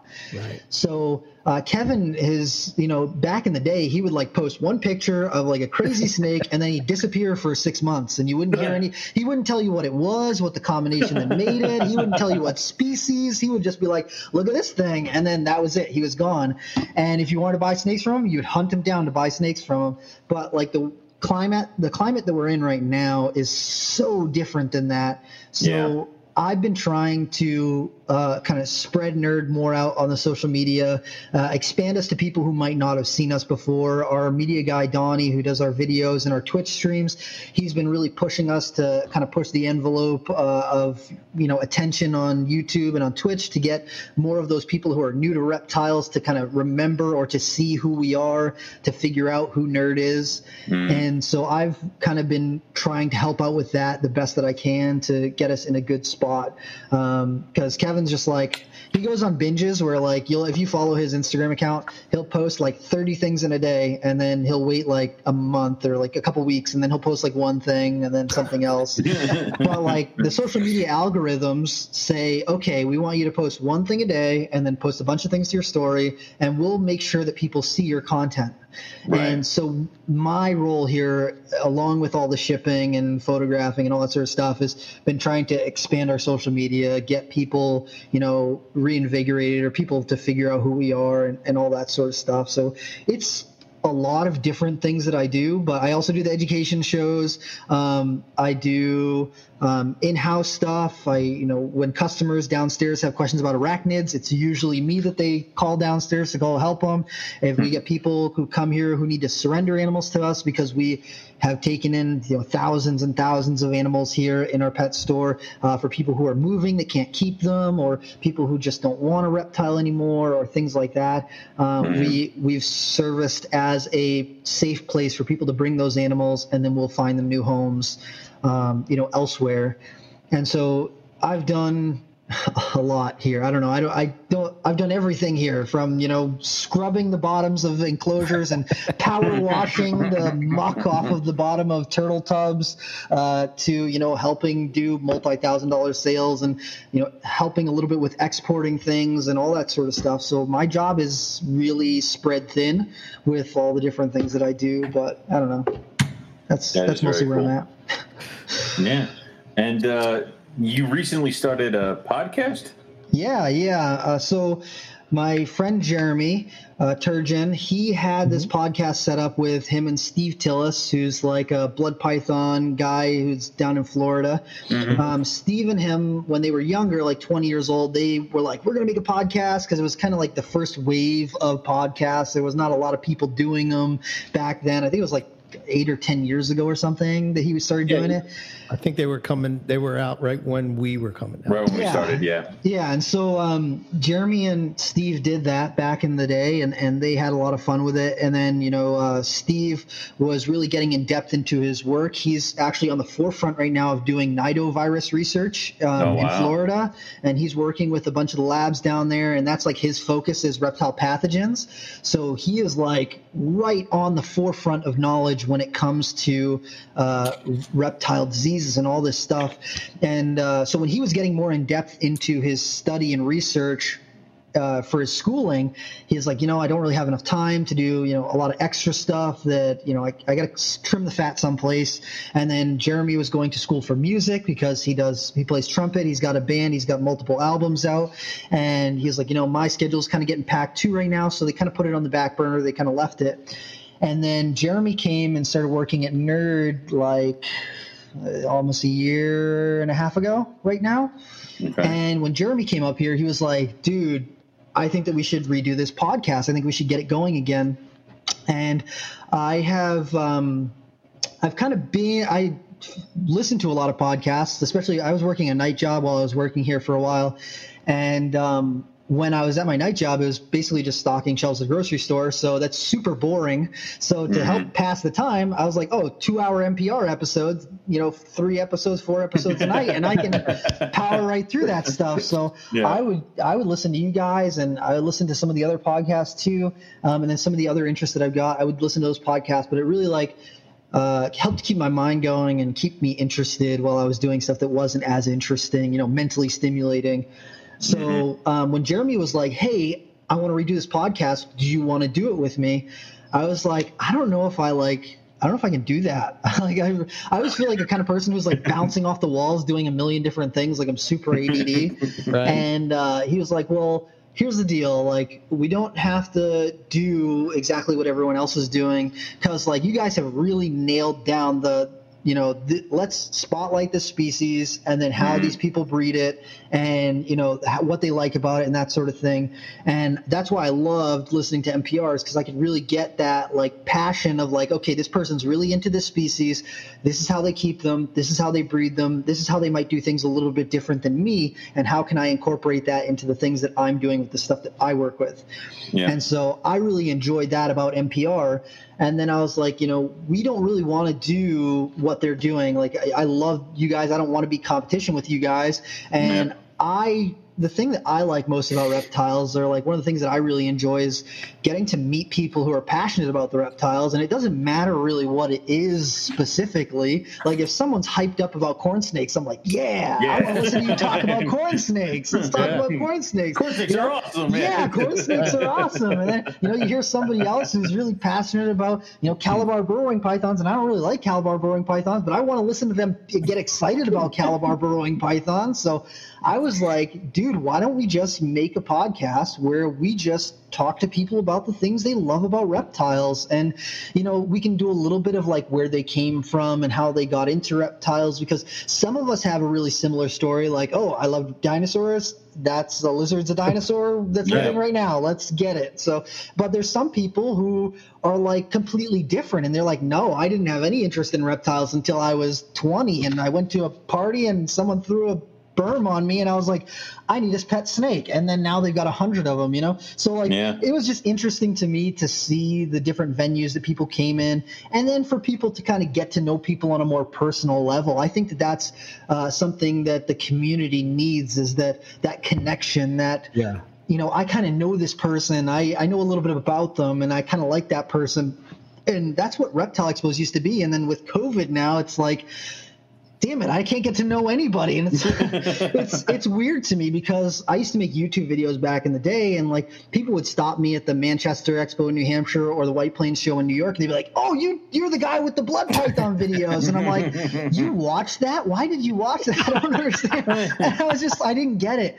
And um, when Jeremy was like, dude, I think that we could have just something that's interesting for people and we don't have to make it like a big long thing because like I love MPR, but some days I'm like two and a half hours. I don't know if I can invest that right now. Oh my god, right. guys, shut up. yeah, yeah. no, not even that. It's just like I really want to be invested in the whole thing, and some days I'm just pulled in too many different directions. So I right. have to like listen to an hour and then cut it and go do stuff, and then listen to another hour while I'm editing photos or doing whatever. And so me and Jeremy were like, uh, you know, we want to make it a little bit smaller, a little bit more bite sized. So like, mm-hmm. you know, if you've got a commute that's 45 minutes, you can get most of the episode in, or, you know, a lot of people do like 30 minute commutes. So you can listen to half the episode and then listen to the other half later, or like an hour is a little bit more of an, an easy investment in time. Yeah. And, you know, it's pretty easy to talk to someone about something they're excited about for an hour. Like it doesn't, it's hardly ever tough to do an episode. So, right. um, when Jeremy was like, I think we should do this, I was like, you know what? Let's do it. And so we kind of committed to, you know, we'll do one episode a week. We'll do an hour long episode. We're going to try and reach out to some of the people that we think are interesting. Um, and then, you know, from there, we'll go out to the greater community. Cause like you guys have really got a corner on the, the Morelia group, the guys who keep carpet pythons and Eritrea mm-hmm. pythons and that sort of stuff. And then I'm more tied into the short tail kind of people. Um, and then Jeremy's got a foot in both because he keeps some short tails and some carpet pythons. And then he likes a little bit of reticulated pythons and colubrids, and he did geckos for a long time. So it's like he's really well rounded when it comes to that sort of stuff. So we were like, you know, let's let's just do that, and I think that it'll be interesting uh, you know, if not for you know everybody, for at least the people who are into reptiles to kind of get to know people a little bit better. And you know, when you listen to someone get excited about something, it's hard to not get excited about it too. Yeah. So yeah. I just I think that it's always kind of interesting to me, and you know, I love listening to people get excited about the stuff that they're into. So every episode, I'm just like, yeah, let's laugh and have fun, and you know, do whatever. And I, I, just I just like that about it. So that was bit, has been our goal. Um, we kind of you know went right with it, made a logo and all that sort of stuff, and we got someone to help us out with some T-shirts, and we got stickers, and you know, it's it's interesting to see the different venues of podcasts and where they go and what they talk about. And so I listen to a variety of different ones just to kind of get a feel for wherever everybody's at in the field. And I just really right. like where, where Jeremy and I are doing. So I don't know. I like it. Yeah, it's cool. awesome. I I, uh, I I told you guys I think way back in Right, right around the first episode, the first couple Yeah. episodes, I was like, "Oh, damn, he listened to it. That's freaking Yeah. awesome." yeah, yeah, it was good, man. It's it's it's.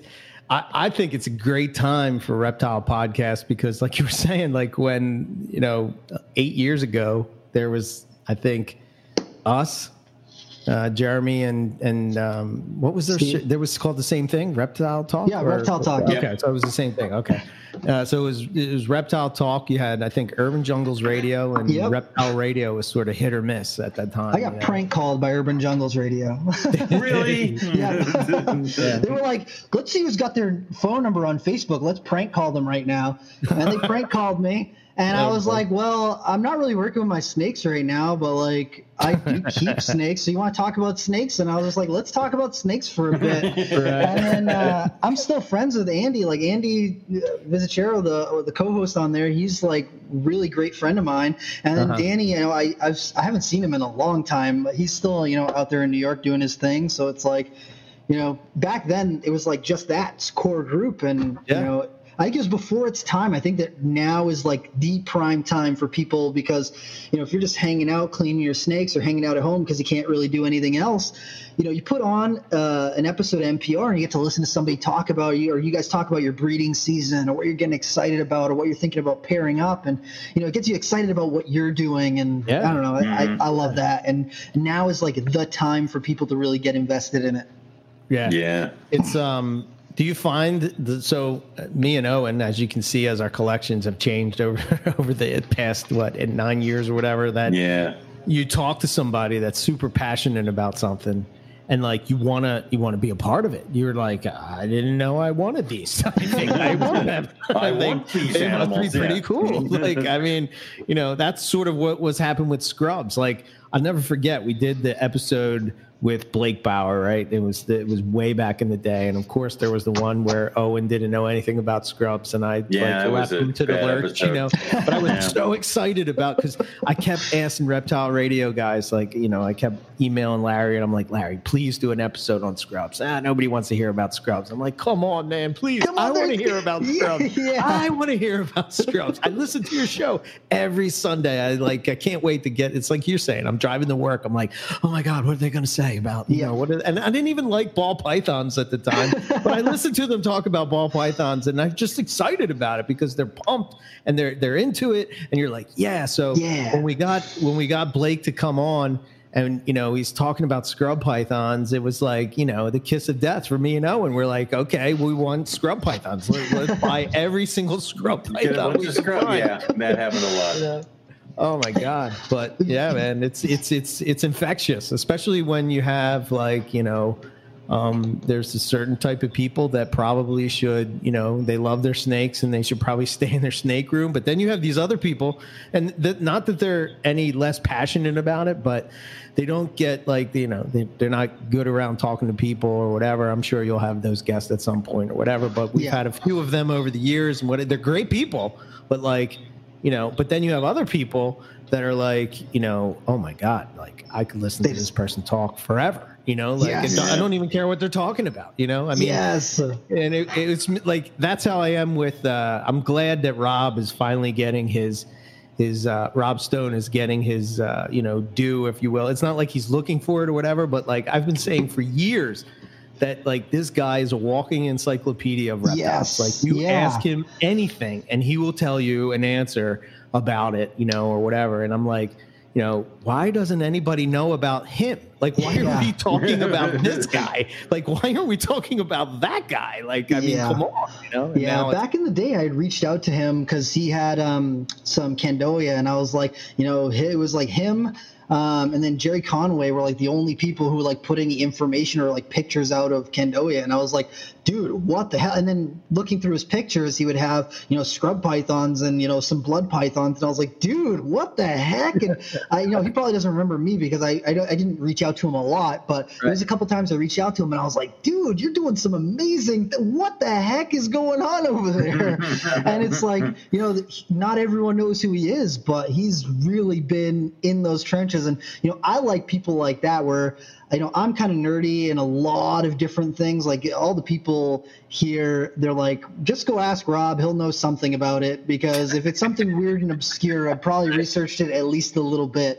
Right. And uh, when I meet someone who's also like that, the conversation goes deep very quickly. Oh yeah, man. yeah, yeah. But that's where the that's where the uh, you know it's you know we just we just recorded the student of the serpent right, and what was crazy about that is when we recorded that, it was me, Justin, and Rob, and we were sort of having this conversation. But the thing that we kept coming to is like that you know I would ask the question and it would sort of get their brains going. They would Yeah. ask the question and it would get my brain. And it's like not the normal stuff that you would talk about when it comes to whatever, you know, reptile talk you would, you know what I mean? It's not like, well, what temperature do you keep them at? Or, you know what I mean? Like the, the, the standard questions. It was like, we're, we're digging deep to see what's underneath the hood of the car. Like, Yeah. how this engine runs like what's going on like how is this guy and and you know that's the most rewarding conversations is when you're you know that's another reason why i love keith mcpeak you know what i mean like this guy like holy shit we're at his house we're talking we're talking about whatever and he's talking about pheasants and i'm Yeah. like Did he, uh, like he bred like these really like, well, when you breed pheasants, it's like da da da da da, and this is how it relates to. This is how I relate it to breeding snakes, and like in nature, it's like this, and you're like, you feel like I'm, I feel like I'm at school. Like yeah. I can't believe that I'm lucky enough to be the person that's sitting here, able to pick his brain. You know, yeah, and then it's for sure. it's like Owen's there, Matt's there, I'm there, and it's like, oh wow, okay, I got, I'm playing with the big players, like right. I feel like I'm playing with the big players. You know what I mean? I mean, maybe they're looking at like, what are you talking about? I'm just the normal Yeah. guy. Yeah, to you, you're just a normal guy. Well, that's why it was weird. It was weird going herping with Justin. I'm like, he literally wrote the book. Like, I, I can't really, I don't really know what to talk to him about. so Yeah. carpets are cool, right? Like, yeah, it's, But yeah, man, it's it's it's cool. I, I that's the one thing that I love. I mean, you know, I, I love about the podcast is the people that we've been able to have conversations with that probably, if not for the podcast, we never would have had. You know what I Yeah. mean? Yeah, Yeah. for sure. Cross paths or that's whatever. why. That's why I like Carpet Fest because it's like there are people there that I would never really hang out with if it wasn't Carpet Fest. So yeah. Mhm. yeah, yeah, yeah. Speaking of which, you got to make it to the well, I know Yeah, what the hell, dude?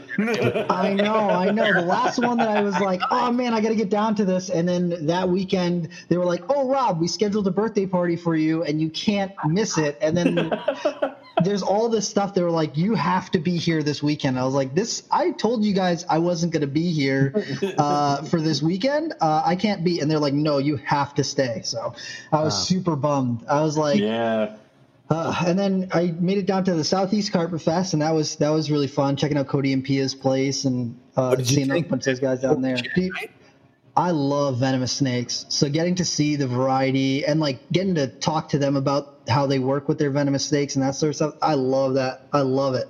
Dude, they're love, love, love it. That's awesome. They're next level, like mambas, all the different species Dude, of mambas. Those Oh, are yeah. some of the biggest black mambas I've ever seen in my life. And I, Yeah, you know, I haven't seen a ton, but I've seen a, a good amount of black mambas. Those are easily the biggest black mambas I've ever seen in my life. I mean, Co- Cody's got to have freaking nerves of steel. I would not be able to. like, I, I don't think if he were to be like, "Well, let's open the cage," he'd be like, "Well, I'm going to go outside." Yeah, like, I'll I just- would just. I'll just go I don't think I could be anywhere near. Well, I'll, I'll watch from the window, guys. Like, I couldn't do it. And he's tailing that, you'd be tailing that mamba, Owen. I know. it. no, Dude, it's crazy. The enclosure that they actually just got in for them, they've got two lockbox hide boxes elevated inside of the enclosure. So the animals can go inside of the hiding area, and it's got a double latch. So it's got a latch on the door to the hide box and then a door Uh-huh. to the enclosure. So they can wow. slide it both closed, and then the hide box slides right out of the enclosure, and it's completely sealed. So you can literally do your cage maintenance without the animals even touching the enclosure, um, as long as they're inside of those lock boxes. It was That's such a cool design. that's so Wow. cool. Yeah, I love that. Yeah, I think uh, then then they had this. They had, I guess they called it their montane room. Um, yes, oh, super cool. Yeah, man, it was very cool. All the foggers going, and it's super cold. Or well, it wasn't cold, but it was, uh, you know, It's cold to me. My dad's from the Caribbean. It was cold to me, Cold man. to I was like, "Where's my sweatshirt? This is not comfortable." the snakes are all like perked up. They're all happy. I'm like, "This is freezing." What's wrong with you? That's awesome. That's awesome. Yeah, he's he's they, they they're doing good stuff, man. Really, really. I have to get down there for one of those when Yes. when we're allowed to do things like that again. So, yeah. Did you go herping when you were down there, or did you get a chance? I Yeah. wish I did a little bit of walking around, but Yeah. it was still a little cold down there. And then um, we had gone down. It was me, Jeremy, and Donnie, our camera guy. And so Uh-huh. we were like, okay, let's make this a filming trip. So we're gonna go down and just pack in as many things as we can to these, you know, three days that we're down there. So. Mhm. Like we slept like three or four hours a night because we literally had stuff going from the moment we opened our eyes to the moment that we went to sleep. Wow. There was constantly something going on. We went to Gatorland with Savannah out there, and we did a bunch of filming at Gatorland. We got to feed, feed saltwater crocodiles and like Oh, check out cool. baby Cuban crocs and like it Nice. was just awesome. And we- we did that, and then you know that night was the um, the meetup before Carpet Fest, so everyone went to the brewery and we hung out and and uh, chatted with people, hung out with Jason Balin um, and some some of the other people that were out there. And then the next you know next day was Carpet Fest. And you know, dude, we went to Tom Crutchfield's place. It was just like we met up with Will Nace, who's on YouTube and stuff. We just like every day we packed in the most stuff that we could get down there, and that's the Right. last fun that was had in 2020. That's that was the end. 'Cause was right after that was like was all downhill. Everything's done. Oh yeah. Well, at least you got to squeeze that in. yeah, yeah, man. It was it was a lot of fun, and I met some people who I've never met before, and so you know that was exciting for me. Was getting to to talk to people who I hadn't met before. Um, I you know I got to see uh, Joe from Port City Pet down there. I got to hang out with Carly down there. We talked about books and stuff. Uh, Oh. Got to see Forrest. Got to see you know Steve and, and a bunch of the other people uh, who had come down to Carpet Fest, and it was just like really it was great to touch base with all those different people and, and kind of get their story and, and really get to you know i don't know build those relationships Yeah, that's awesome Yeah, awesome. that's awesome. Very, very cool. Um, so I guess uh, one thing that we'll hit on before we uh, before Owen goes into his uh, his awesome closing questions and stuff, but like breeding projects. What do you got? Do you got anything personally, like your own personal stuff that's coming up this year? Um, i'm trying to get the scrubs going this year Nice. um, last year i had everything cycled i got a bunch of locks and then kevin uh, asked me to move my scrubs from one area of the building to another area of the building and it threw off the whole cycle because she Ah, had like crap.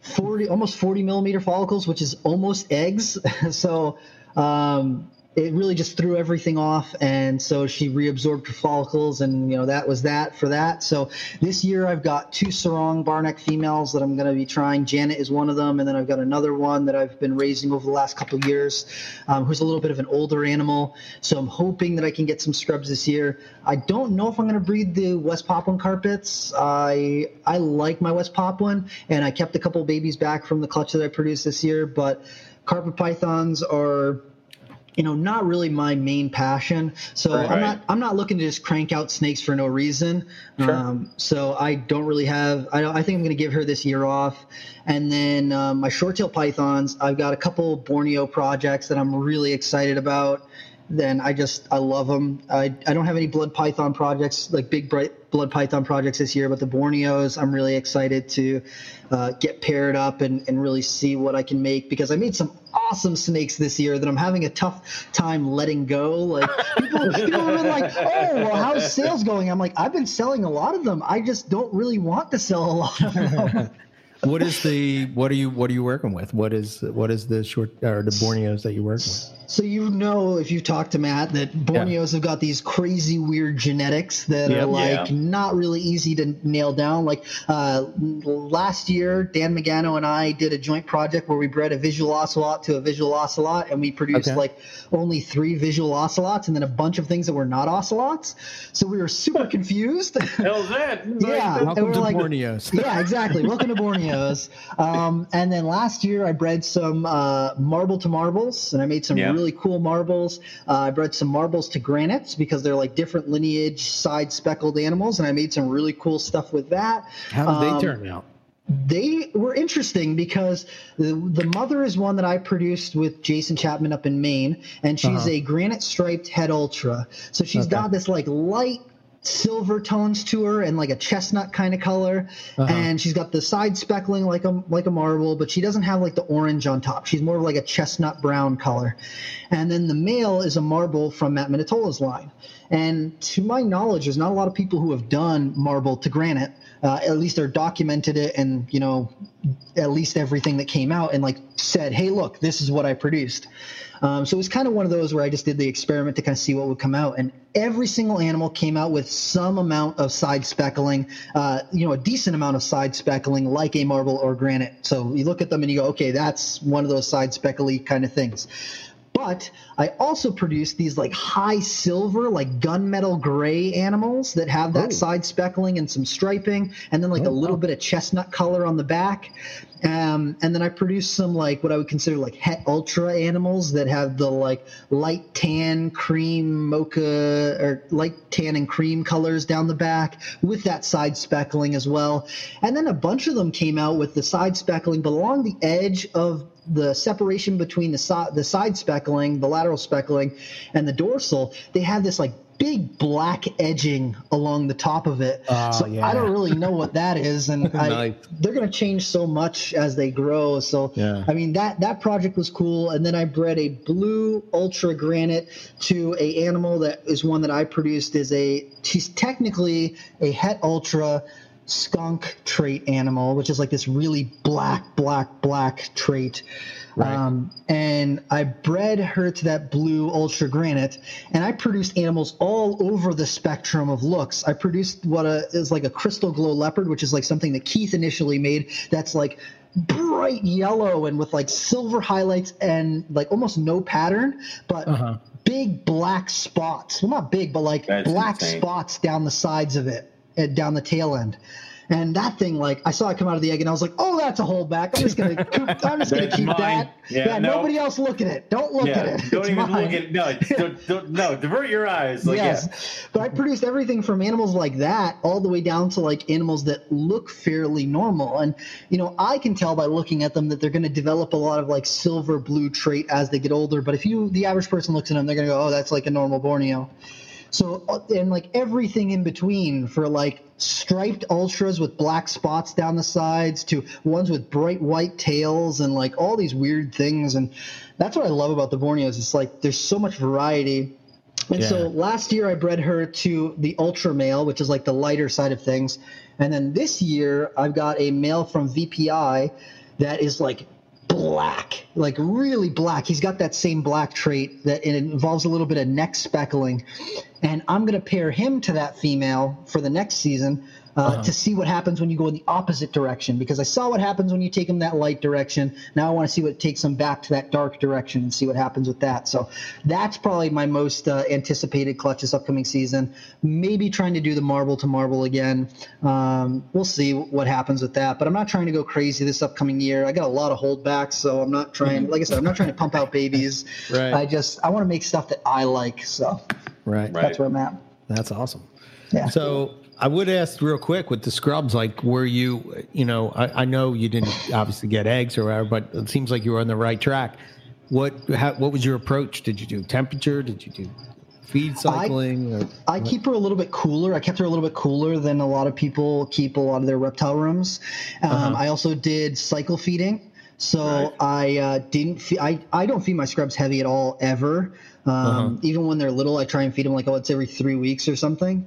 Small meals, medium Yes. meals, small medium meals? sized meals. I try not to go uh, leave a big lump in them. You know, something that they can digest after a couple days. Gotcha. Um, and so that's kind of always been my my thought process when it comes to the scrubs. But as I was gearing her up for the breeding season, kept her cool, but I bumped up her feeding a little bit heavier uh, through the end of winter, beginning of spring, and mm-hmm. then I I tried pairing them once, like early, and mm-hmm. not interest at all, zero interest whatsoever. The male sat on the opposite side, no mm-hmm. interest at all at all. Um, waited a little bit longer, fed her a couple more times. Uh, waited for some shifts in our, uh, you know, seasonal changes up here, and threw them together. Boom! Immediate spurring, going right at it, locked up Nice. within two or three hours, um, and then you know separated them out after a day, cycled them again, did it again, uh, kept ultrasounding her every couple weeks to kind of see where she's at as far as follicle development. And like I said, she went up to like 35, 38 millimeter follicles, which is like right when they should be going to eggs. Like Right. Yeah. that's where they should be. Um, and at that point, they needed me to move her from one area to a different area that was warmer and a different type of enclosure and this, that, and the other thing. And so it really just like threw everything off. So this year I'm trying uh, again with the cycling for feeding, um, again cooling things down a little bit more, um, and then you know waiting further along into the the typical season before I actually pair them up. Okay. Nice. Cool. All right. Dude, it's gonna Now, be are you going to let any of those babies go, or are those Hell yours? And no, like, yeah, like, no, these are all mine. Get away from me. Yeah. If Janet reproduces, I'll probably keep all her babies unless for some horrible reason they're all males. Um, uh, then I'll probably sell two or something. you know, one. I might let one go. Well, Right. boys, Yeah. down to ten. All right. Um, but the other female that I've got, the other Sorong female, if she goes, I'll probably let a couple of those babies go, um, just because I I've only had her a, couple of years. I Right. have put a lot more time into the males than with her. Um, she is kind of a, a bit pickier eater. She prefers birds over rodents, so Right. she's only taken rodents a couple times for me in the couple of years that I've had her. So. I, I'm not as invested in you know seeing those. I do want to see them grow and develop and stuff, but I definitely am more invested in Janet's babies to see if I can make more docile scrub pythons because she's really great. And then the male that I've got from her is a prada line Barneck as well, and Right. he's he's great as well. Like handle handleability wise, um, he's still look at give you the side eye sometimes, but he hasn't taken a swing at me at all. Um, so I'm I'm just hoping that I can make some baby scrub pythons. You know, And you know what? Beyond that, uh, if scrub pythons never bred for me, I'm cool with it. I Don't still love my scrubs. I as long as I can keep them and enjoy them, I don't care if they never reproduce for me. right, right. Yeah, I mean that I feel that with the roughies. You're Like, you ever gonna breed them? no, no. I have mine. Go to yeah. hell. Yeah, I don't The- care. The, the main reason why I want to breed them is if they ever shut down export. Yes, I yeah. want people to have established animals in the United States. Yeah, Um, and that's, that- that's my smart. And that's what should be. That's what the mentality I think that should be for a lot of these projects for Indo or for even just harder to breed species. That you know we need to work with them because if we don't, they're gone. And then if somebody gets really enthusiastic, they're not. It's not going to be there for them. Um, Yeah. You know. Yeah. You know, Owen and I were talking before we before we started the show, and um, we were talking about um, uh, David Attenborough's new uh, Netflix show. And you know what's crazy to think about this is like, even if even if like you know like those species may disappear just because there's no environment for them. Yeah. Mhm. So like I know we're always concerned about that they're going to shut exports down and they might be lost or whatever, but they may be lost because there's nothing left for nowhere left for them to go. You know, Yeah. And, you know, you could just lose species and be like, "Oh, they're gone." What do you mean they're gone? They're gone. Yeah. There's no place for them to live in the wild. Like Borneo's, Borneo is getting demolished by Demolished. palm oil plantations. destroyed. Like if if I uh, don't get to see Borneos in the wild, I'm gonna cry. And you got to go soon because I don't. Yeah, Yeah. hurry up, man. didn't look good Yeah. on that show. In that show, they they they specifically talked about Borneo, and they actually showed like how the just like the whole thing just kind of disappeared from. They were talking about like the the the you know what makes a rainforest work is the variety of species and especially the variety of species of plant life and trees that are in that and like people think that you can just like take down the the rainforest and then put in like just palm oil plantations and somehow that's going to be the same thing. A thing tree's a tree. You know. nah, No, nah. It's just so I don't know, man. I would I would try to Uh, make that trek soon because Yeah. it's looking good. Um, Yeah. Bring Matt with you. Yeah. Yeah, yeah. Me and Matt have actually been talking about it a little bit and like trying to coordinate. And then COVID kind of happened, and you know, we're, we we've talked about it a couple times. And like last Tinley, I was like, dude, we gotta go. We gotta do it because like if there's anybody who's big into Borneos, like me, me and him are like huge into that. And uh, Yeah. you know, if I could go there and see a Borneo in the wild, I would be so geeked, and that like would put Dude, icing on lose the your cake. mind. Yep. You'll lose Yeah. your mind, man. It's, Yep, probably. It's, gonna be the ugliest, like t- war torn. It's got You'll scars cry. on, and I'm like, You'll this is the best snake in the world. You, you don't know what you're gonna do. yeah, I'd be like, this is the most beautiful snake I've ever seen. Right. It's wheezing because it Got only has scars one on its nostril. back. Yeah, yeah, yeah. it's all good, you know. Yeah. Oh man, that's great. Awesome. Yeah, I hope you get there. You know, Yeah, I know Matt. He's been he's been begging you know somebody to go with him for a long time, and it's like. I said, dude, I don't know if I can break away from Australia. Australia, man. I kind of yeah. have my Yeah, thing right. going right now. I know. I'd love to go to Borneo, but like you got to pick I don't and have choose those enough trips. enthusiasm because he'd be like, "Look," I'd be like, "Cool," and Yeah. he'd be like, "What?" like, Yeah. So Nah, well, come on, I Borneo, you're gonna find tons of cool shit, even if you. venomous stuff. There's tons There of venomous stuff on There Borneo. Go. Bring, Yeah. bring me all the deadly. Yeah. You ever watch that guy on YouTube? I don't know his name. Shame on me, but um, he's from there, and they just go and dig the short tails out of the ground. Do you ever? See I've that? seen a couple of those videos, yeah, and they're just like sitting there in a field and they like dig up a little bit of dirt, pull back the like root system, and there's a bunch of bloods under there. I'm like, what the hell? Wait, what? Underground? Yeah, and they're all like, "What?" Like, yeah, Yeah. that's what just happened to the roof. Yeah. Yeah. That's So that's awesome. so. Before Owen does his questions, my question: Is there anything that you're looking to add into your collection this year? Oh no. Is there any Um, species? yes, Oh, but okay. it's not something that anyone is probably coming up off of in the United States. Um, I'm Oh. trying to I'm trying to get some Moluccan scrub pythons. Yes. and um, I I'm not going to jinx it, but there may be some coming into the U.S. in the not so distant future. I've heard from um, a source, so um, there may or may not be some coming into me here soon, shortly. I'm hoping. I'm not going to jinx it, but there may or may not be a group of them coming into the U.S. soon. the Um, only scrubs I would work with. gonna Those are the only ones left. Yeah. So that that'll be cool. So I want to add some Moluccans to my collection. Good Uh, but aside from that, I I don't really. I'm trying not to get any more animals. I really want to wait until I've got more space. Uh, so I can set things up how I want to set them up because being at Nerd, uh, I'm a little bit more limited on space right now. Right. And when it comes to the scrubs, I just want to give them the best of the best, and I just want to do right by them. So I'm trying not to really buy anything else right now. I'm I actually just put a big investment on a group like a project from uh, my buddy. So that is my last big purchase until I can get some Moluccans, and then that's it. I'm I'm pretty much I think I'm done. And until I can get venomous, if I can get venomous somehow, then all everything's changed, and I'm Everything's gonna, gone sideways. I'm yeah. gonna get a whole bunch of cool stuff. But I, uh, for now, I think I'm pretty good with what I've got. Vipers or elapids if you're gonna do venomous. I can't. I'm not Yeah. gonna say I can't stand, but I don't really like elapids. The only elapid that I like really, really like are death adders. Okay. Um, Most of the rest of them, I'm like, oh, a cobra, you have to irritate it for it to be interesting. No, I don't really like irritating my snakes. So They're um, really pissing it off. yeah, I don't like pissing them off. So I'd rather just have a rhino viper that looks amazing, and I can just stare at it and be like, bob my head at it, and it bobs its head back, and I'm like, yeah, you're cool. Right. If, if I could somehow get the spider tail vipers, never Oh. touch them, and just watch them, I would be in heaven. They are my favorite viper out of everything. Did you see that Mike Vesio has some and he bred them? No shit. Yeah, he bred them in the U.S. this year or last year.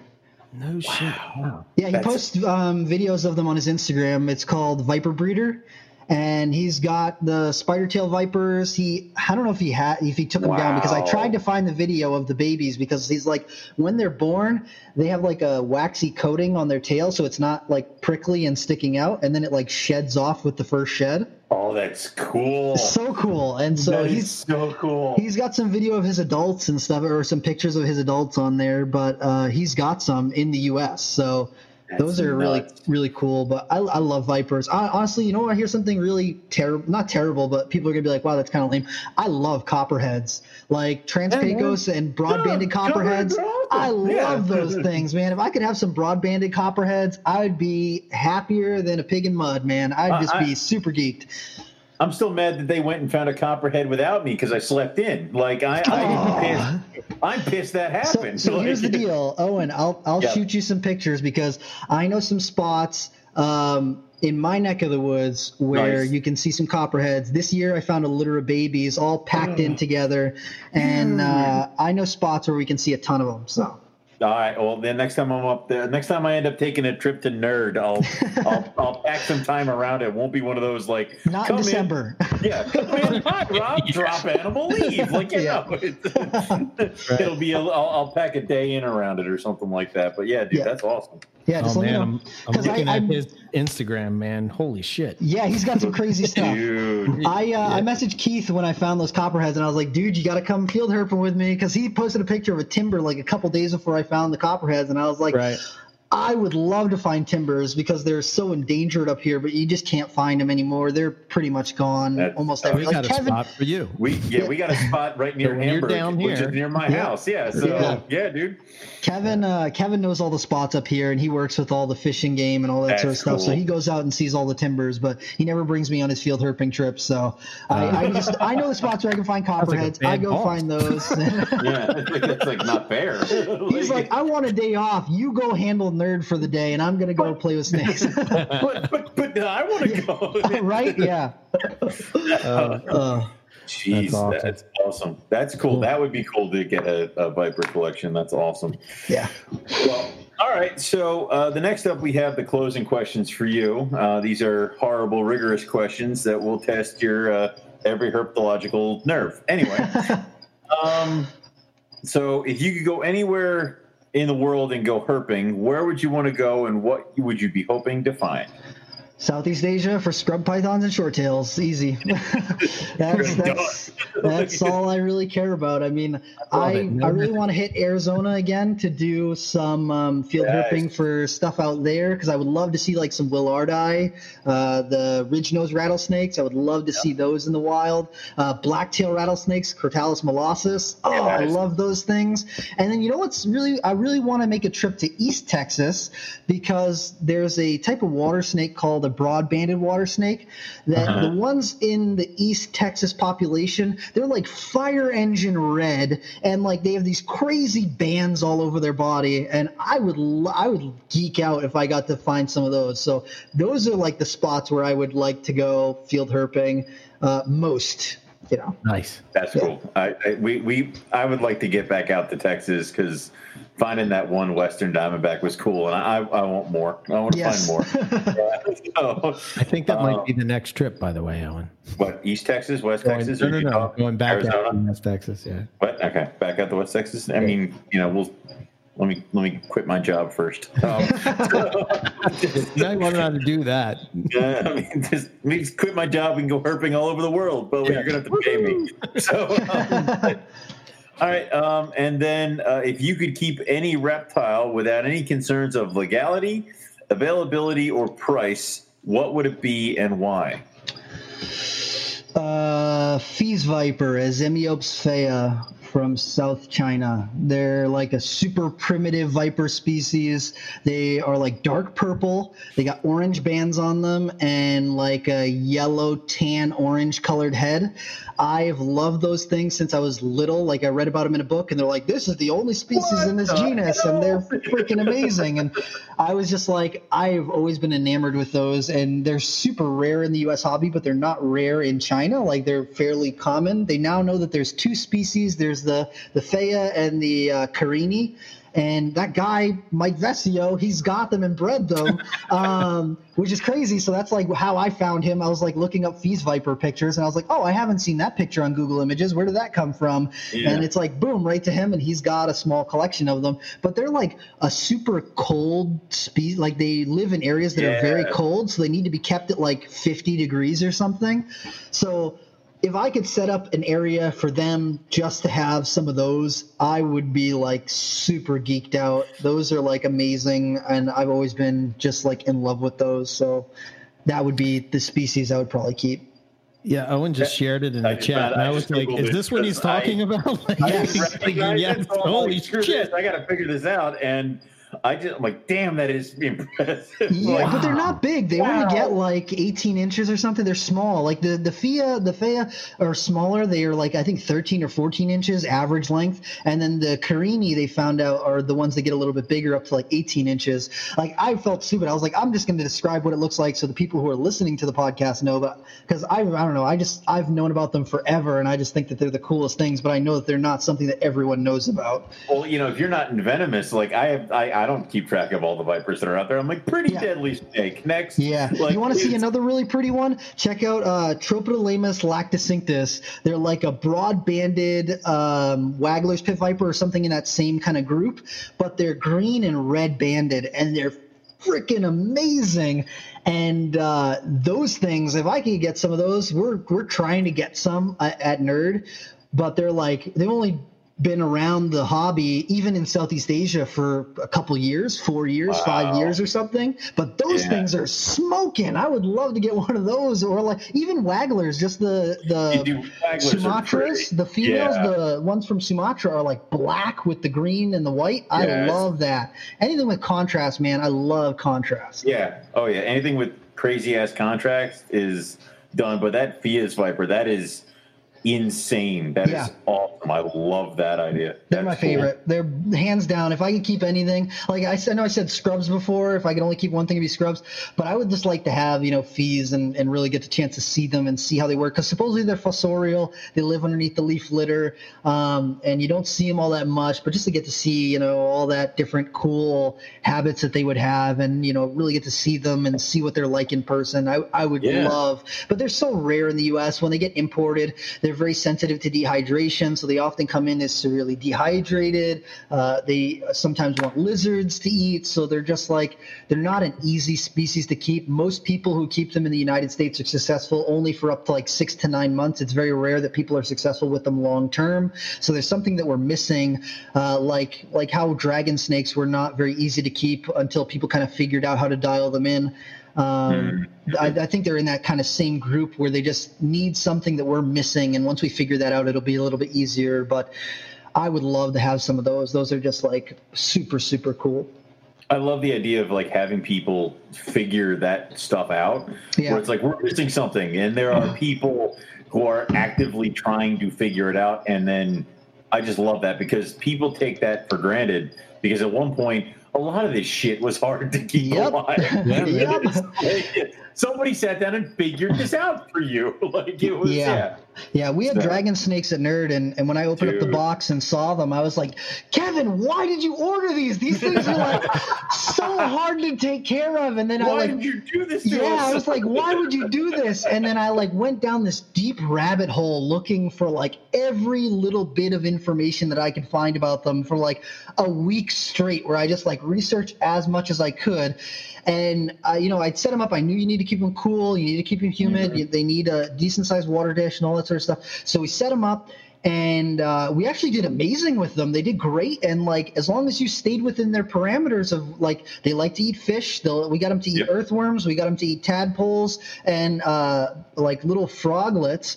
As long as you stay in their lane, they're great. They're awesome. They're they were very not. I'm not gonna say they were easy to take care of, but if you follow your parameters, they stayed alive and they did well. And I was like amazed because everything everything I read up to that point was like, good luck, they're gonna die. And I could see how if you try to keep them like a ball python, how they would die because they'll just Right. desiccate inside the tub. They they're not meant to be kept like that. But if you keep them like a dragon snake, like that, they do great. So Right. That's so That's cool. awesome. But, uh, that's so- been interesting. I don't know. That that is another part of nerd is like all the variety of things that I get to work with here has taught me so much. yeah. I mean, oh, I would that- imagine that's invaluable, you know? Yeah. Yeah, that's awesome.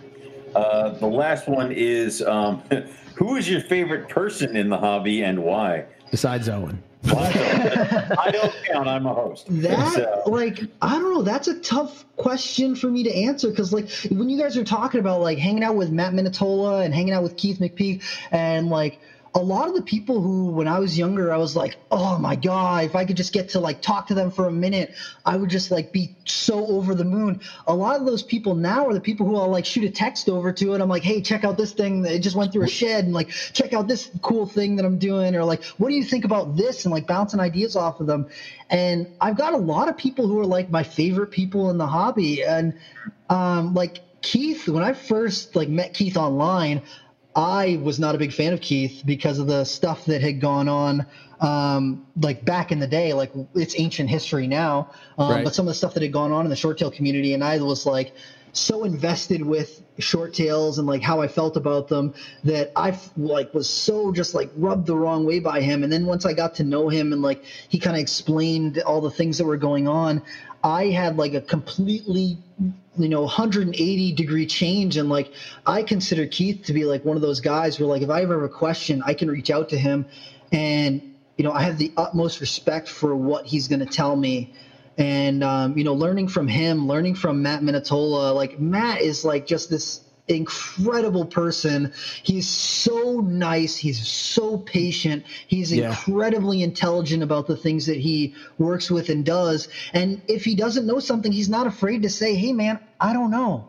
Yeah, and yeah. I respect the hell out of him for that because there's too many people who are afraid to say, I don't know in this hobby because they think that it makes them look one way or look another way. But I've got so much more respect for somebody who goes, Hey man, I don't know, maybe talk to this person or, you know, maybe I can find out somehow and maybe you know go in this direction or you know maybe you have a better idea than i do i've mm-hmm. got so much more respect for that than the people who go well i know everything and you know you, you, you're not going to tell me anything new because right. i still learn things from people who have got like 10 snakes. I'm like, how did you figure this weird thing out? And, you know, I've worked with thousands of snakes and they're telling me things and I'm like, I need to start incorporating that into what I'm doing. Right. And so like I look up to like people like Keith, people like Matt, people like Kara, uh, Norris, who works with the the Bloods and Short Tails, and like a lot of those tight knit people in the Blood and Short Tail community.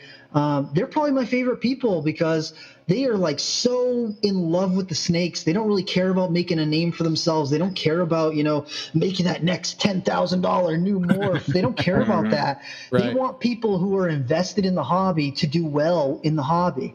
And that's what's kept me like, that's one of the things that's really kept me invested in sharing with the short tail community because not every community is like that. You know, people go, oh, well, this guy's doing this thing and I don't really like that. So you know, forget that guy or, you know, this person over here, uh, you know, they feed their snakes this way. So forget them.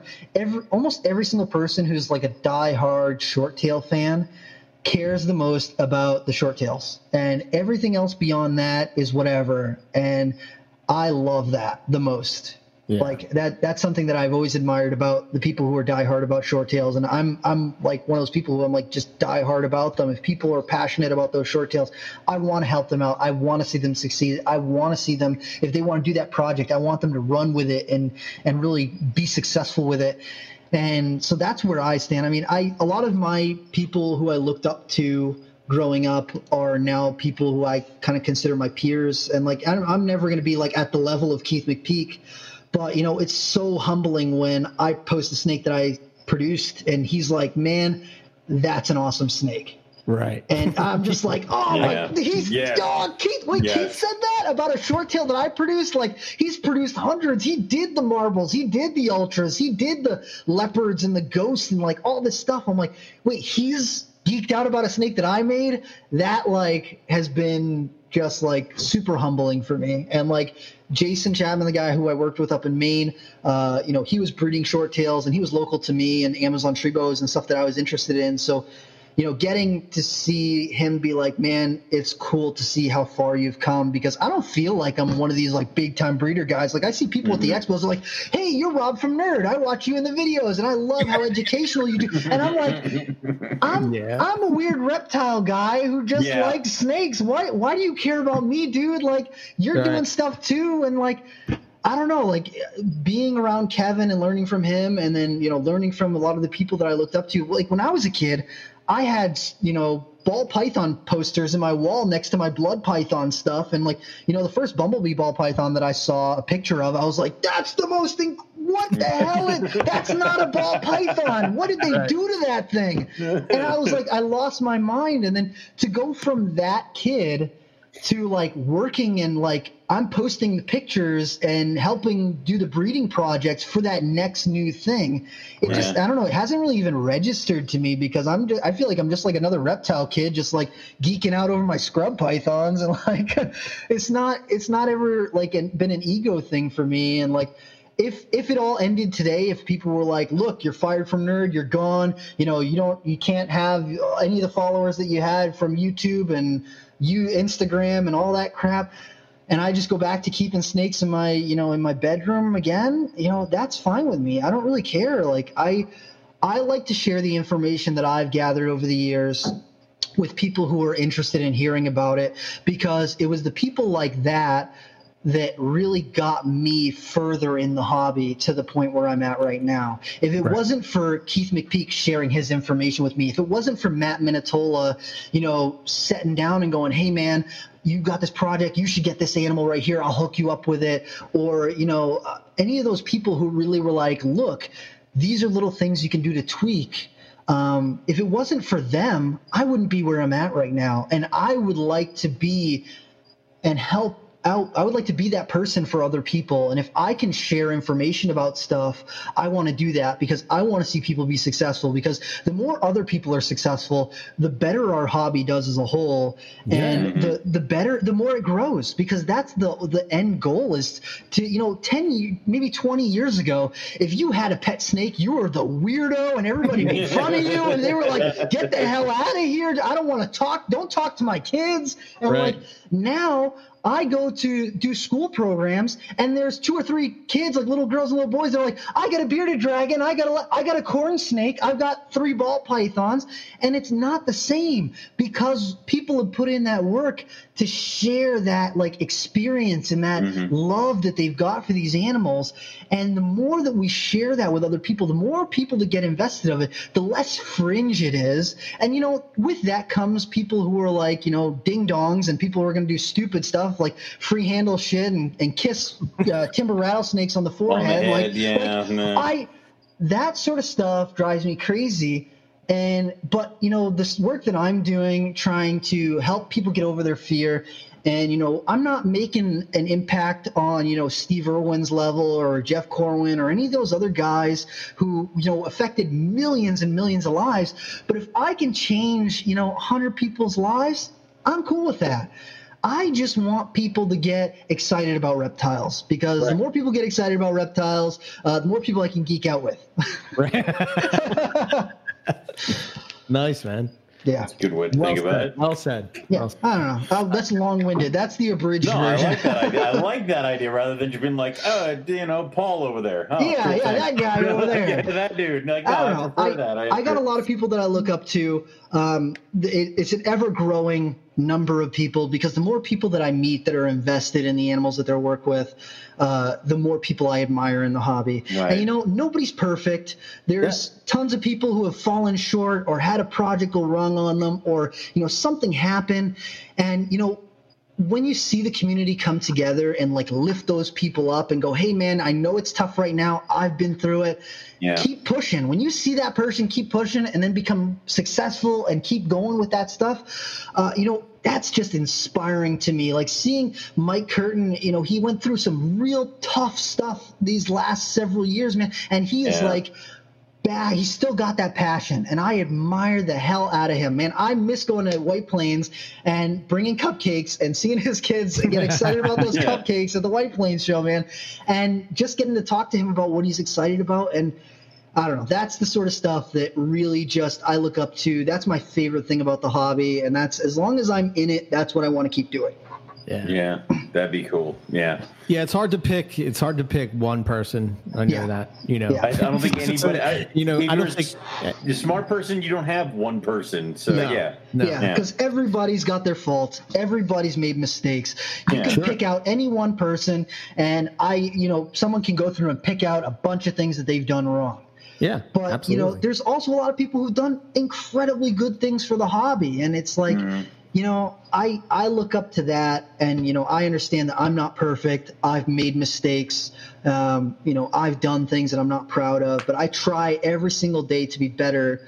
Uh, as a keeper, as an educator, as someone who loves reptiles, I I try my best to do right by these animals, and that's what I want to do. I wish we could somehow change the idea in the hobby that if you have a problem or if you're, you know, like you're saying, uh, you know, make a wrong. bad choice or something Yeah. goes wrong or whatever, that we were so not afraid to either, you know, either just share that information or to be honest. But it's like, it's, you know, and it's it's a weird dynamic because most people would be like, "Well, we want them just to be straight," but then there's this other group of people that are just kind of waiting to pounce on Yes, you for your and mistake. it's- and it's it- like it's, the, it's a uh, shame.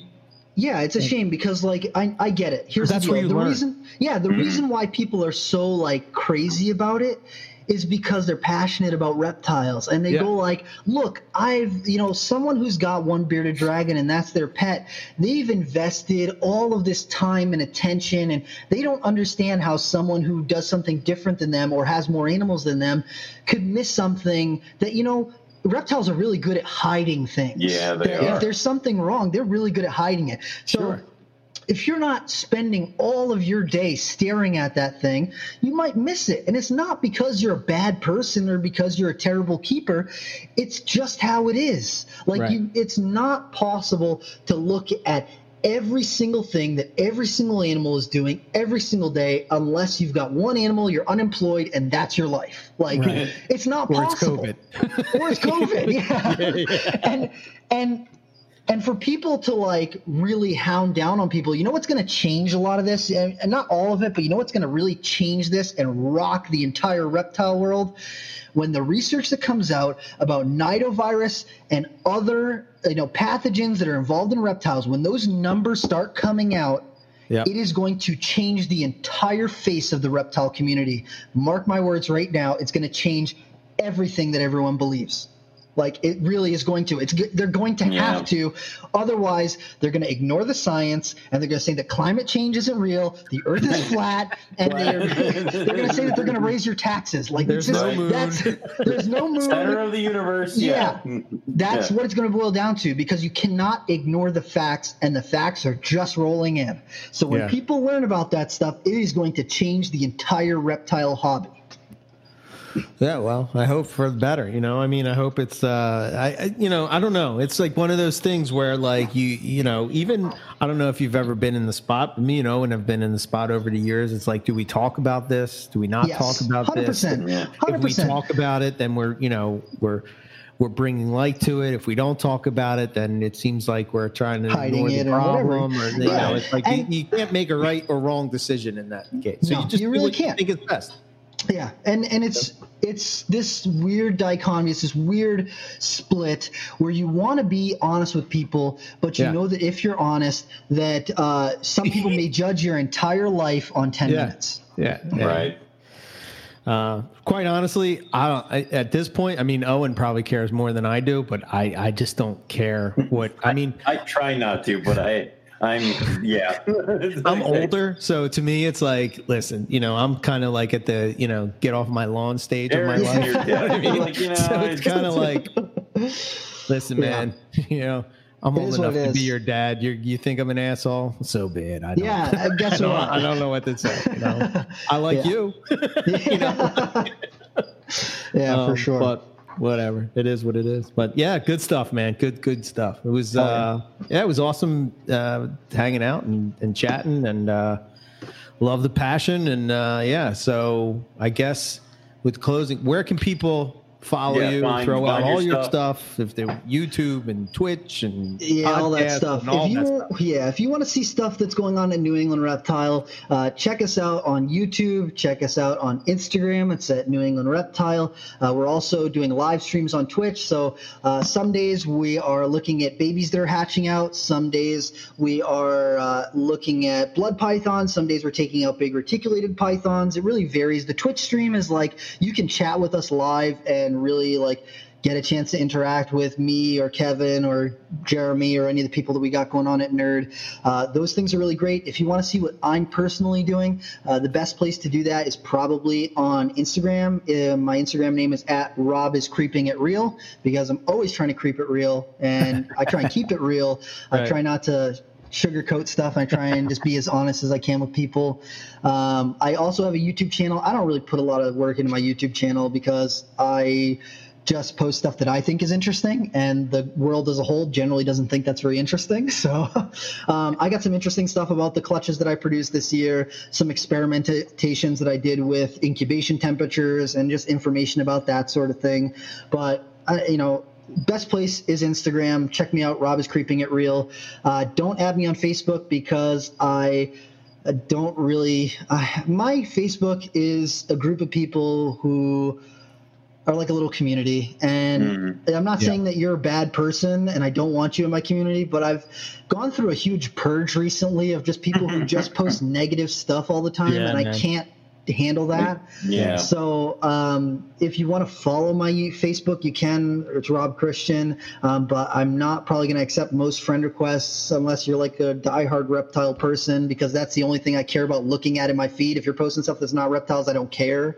Um, it doesn't matter to me. yeah, it doesn't really matter to me. So uh, those are the best places to reach things about me. And then if you want to check out the Reptile Talk podcast, uh, you can find it on pretty much any major platform where podcasts are available. It's Reptile Talk. We also post pictures for each episode of our guests and some of the things they work with. Um, it's at reptile.talk on Instagram. Uh, would be the place to check it out. And cool. thank you so much for having me on, guys. Like this has been a bunch of fun. I'm sorry I ramble a ton. So Dude, no, that's Nah, the man, best guest ever. Like, you know, it's it's the guests were like, so how was your day? Like, how many snakes do you have? Twelve. Oh, cool. Yeah. All right. Yeah. Oh, like, no, no, no, no. We want the rambling. That's, Yeah. Nobody wants to listen to us. So yeah. I enjoy the episodes of just you guys too. So. if there's nobody else, I'm listening to the episodes. All right, we got one. All right, we got one fan. I, will mark that down. So, Uh, but no, Hell yeah, this has been stuff. great, man. I love this, and hopefully we catch up with you soon. It's weird without the reptile shows because it's like, you know, I, I mean, I used to see you at White Plains. You know, Yep. we, we used to. I used to see you Hamburg every once in a while every at now and again, Hamburg, yep. you know, and all that stuff. So um, it, it's just one of those things where you know, hopefully those pick up again soon, and uh, we can see uh, outside. Hopefully, Carpet Fest happens, so you can make it down. So. yeah. Yeah. I actually We'll put in do- time off this year for Carpet Fest, and I was like, I'm going, I'm going, I'm going, and then it was got canceled, and I was like, son of a, god damn it. We'll get we'll get there eventually. I, I Yeah. promise. We'll get yeah. one. So. I decided that I'm skipping this Hamburg, but after the first of the year, once we kind of get a, a deal of what COVID looks like nationwide, I am definitely going back to the Hamburg show. Yeah. Um, I enjoy just going to talk to people down there, and uh, I got some funny Hamburg stories, but I'll save that for some other time. we, should do, we, should do, we should just do an episode of funny Hamburg Yes! stories. I mean, Yeah. yeah, Dude, like, that would make such a funny episode. I Just have interviewing several. a bunch of different people of the funny things or outrageous things that happen at Hamburg. I've I've got a would be few wild, man. Oh, that would be it would be bad. crazy. They should have killed you have to make that dead.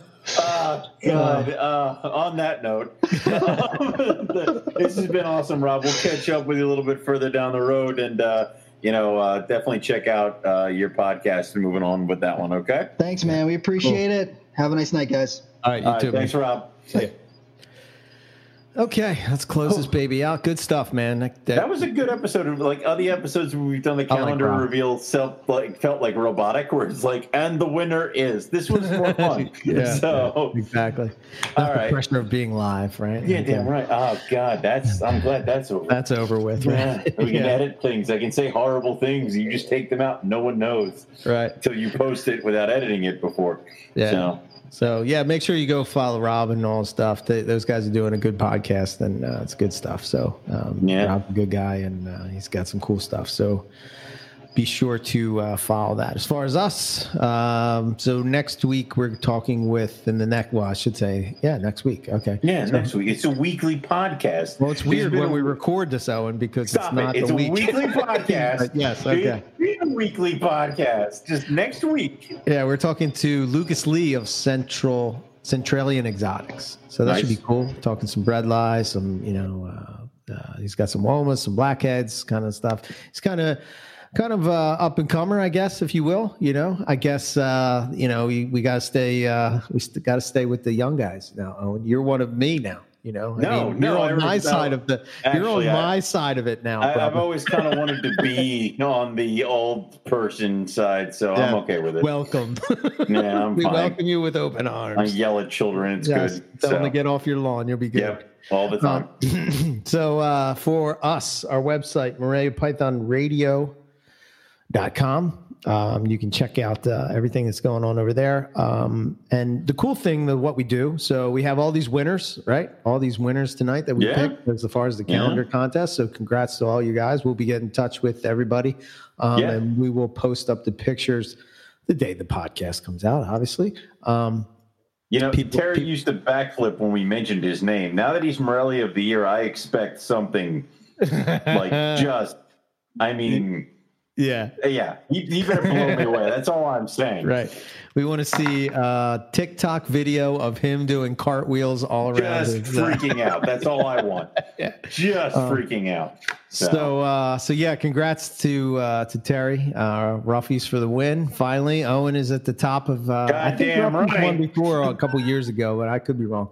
But I don't remember, but it was this yeah. cool snake, man. I'm I'm rolling with it. I, I don't really care. Yeah, You know? just keep going. So, So- uh, uh, that's the uh, website. So oh, and what we do is we post up the on the on the homepage when you open it up. Yep. All, It'll- with all the collage of there. all the Mhm. all the winners. So that's pretty cool. Um, and the other thing, uh, obviously, once uh, we get uh, all the uh, you know. We're going to reach out to everybody to give us uh, email the pics so it's better quality because Facebook, you know, shits it up, um, Yeah. et cetera, et cetera. But uh, once we get that, we'll get the you get them printed out and uh, we will uh, announce it uh, over on the Right. And we'll announce Facebook, it and Instagram, we'll- whatever. shipping worldwide. So I know there are several friends in Australia Yep. who normally request a couple calendars. So Yep. We'll take care of you guys with that. Just message either myself or Eric. We'll get you guys set up once those are live. Do not message us until they are live. Do not do it right now. I know several of you are typing. Stop it. yeah, right. um, so so there's that. Uh, if you want to get in touch with us, info at moreliapythonradio.com is the email. Uh, you can follow us on Facebook and Instagram. You can subscribe to the show, on whatever podcast app you choose. Uh, and then don't forget to check out our Teespring store for the MPR Yes. merch. And we have the other podcasts that now have joined the MPR network. Oh my we God, have, there's so many things we have to plug. yeah, I know. We have Carpet Cliff Notes, um, and we have Colubrid Corner, um, and we have Student and the Serpent. Carpet Cliff Notes, like condensed version of MPR. Colubrid Corner is Owen and Riley talking about some obscure, never heard of, really cool.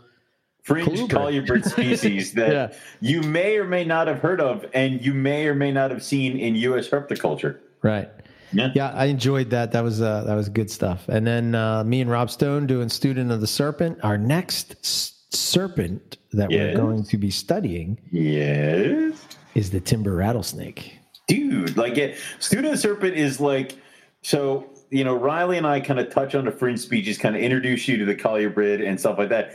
Student the Serpent is like a huge encyclopedia deep dive into a certain species. It's like Owen Show, Eric Show. It's like how we always used to talk about how we're both going to write books about going to Australia. Mine would be a pop up book about Owen and his friends visit Australia, and it would come with a balloon. Yours would be a giant encyclopedia with no pictures or fun at all. So, yeah.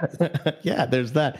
I mean, so I just want I do want to put this little disclaimer out there before we jump off, right? So Student Yeah. of the Serpent was the reason it took so long is because it's it's what I had in my mind and you know talking with Rob and what we where we were going with it and everything, it was kind of like uh, hard to sort of eh, get that with what we had, right? So we we kind of did it backwards to where it's like rather than uh, how can I explain this? So so it should be more like a uh, like like a scene type of thing, right? Right. You know, like we're going to Yeah. talk about this, and this is who we're going to talk to about this, and we're going to talk about this, blah blah blah. So like when we did that, we sort of like I had to like edit for days, Ever.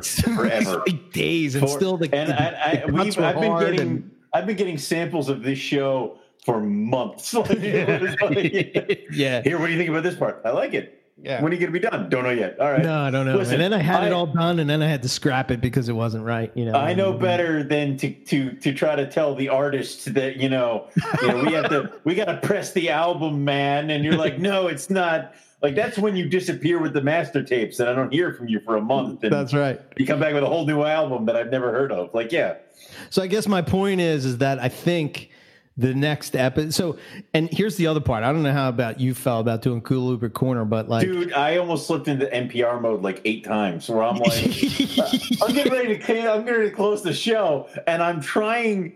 And you can tell if you listen to the Colubrid Corner I can. episode. Yeah, yeah, yeah. I go, you probably could. Where Yeah. I'm trying to do the closing and I'm trying not to do the MPR closing, but I can't because Yeah. my body's like just took over. You must say this. This is what we do. This is how we close the show. Right. And I'm like, no, it, yeah, it was. I I still have to figure it out because I, I'm trying not to come across as some sort of Wheel of Fortune like host. What's in it today, Riley? Like it's well, yeah. I, didn't, I didn't get that vibe at all. I thought you guys did right, great. But I think, I, I, know, I gotta.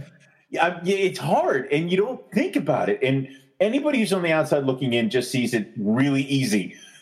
Especially if you started in an MPR like season three, like Well- you totally missed all the other crap. Well, Like, yeah. it was.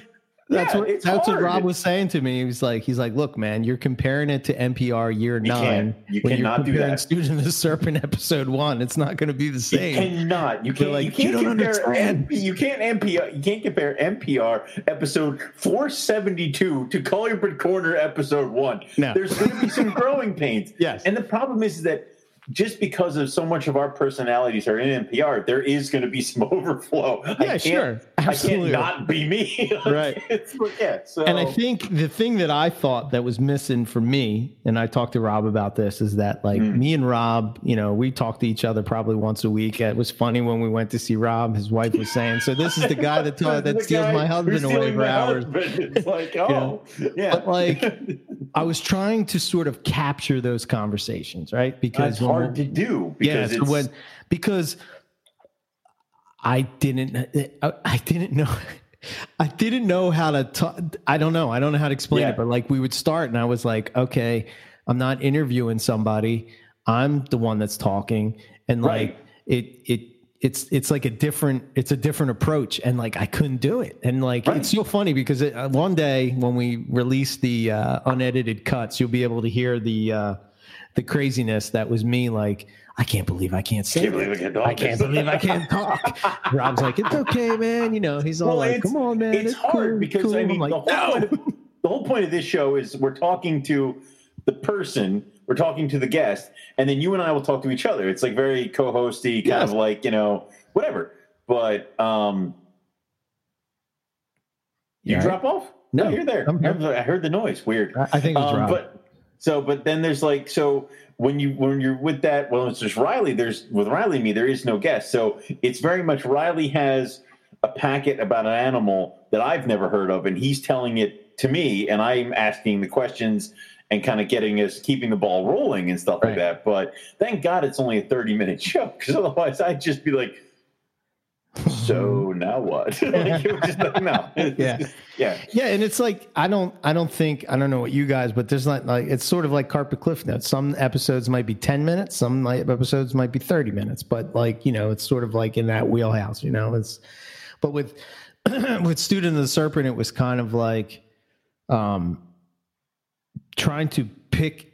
So what I was trying to do, and Rob was talking to me about this too. It's like I was editing out parts, right? Yeah. But he was saying what I should do. He's like, don't edit out parts. He's like, just take parts out that you like and then sort of put them together. And then it sort of changed my mindset. And that's sort of like when I was like, oh, okay, all right, this is how I have to do it. Because like MPR, I'm taking stuff out. Like, oh, we said that wrong, I'm taking it out. You know, oh, Yeah. oh, we didn't do this, taking it out. But with this, it's like you're putting it in. And with Colubrid Corner, I don't even think I really edit. I did edit a little bit, but I right, didn't because we, we recorded them, recorded both at the same time. Yeah. So you had to edit some, yeah. Yeah, but um, and then it was funny. I was trying to figure out like I'm like, what kind of music should I put at the It beginning? was, I don't know what the hell you picked.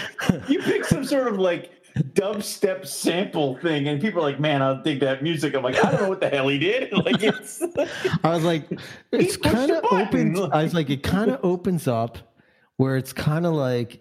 So like this is sort of where I the geek problem out is like bit, I right? listen to it, and I, and I'm listening to the music, and I'm waiting for.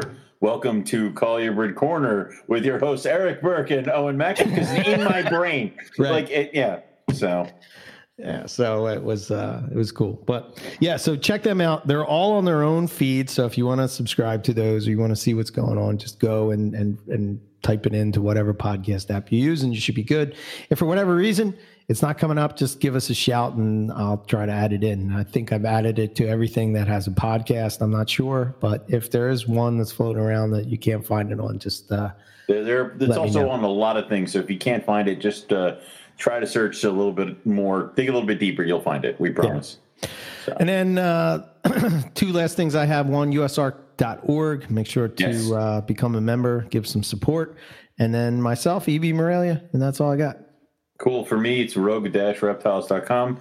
Uh, also, rogue reptiles on Facebook.com. It is snake shipping weather. Yes. Jump on it now because it's going to close. I'm going to be taking pictures as soon as I'm Uh, on that's vacation. this weekend, man. All the Saturday. jungle shed, dude. Things are yellow and black over here. I'm like, God damn. Nice. So, yeah, definitely jump on this stuff because uh, we will be. I will be shutting it down because the weather's getting cold at night. You Yeah. know, so that's that's a good 50s. sign. Yeah. Yeah, good sign for us. Bad sign for shipping. So, Yes. um, definitely uh, get up to us for that. Um, also well, on Instagram, it's rogue underscore reptiles. Uh, yeah, so that's it. That's all we have for you guys tonight. So we'll say thank you all for listening. We'll catch everybody back here next week for some more Morelia Python Radio. Good night.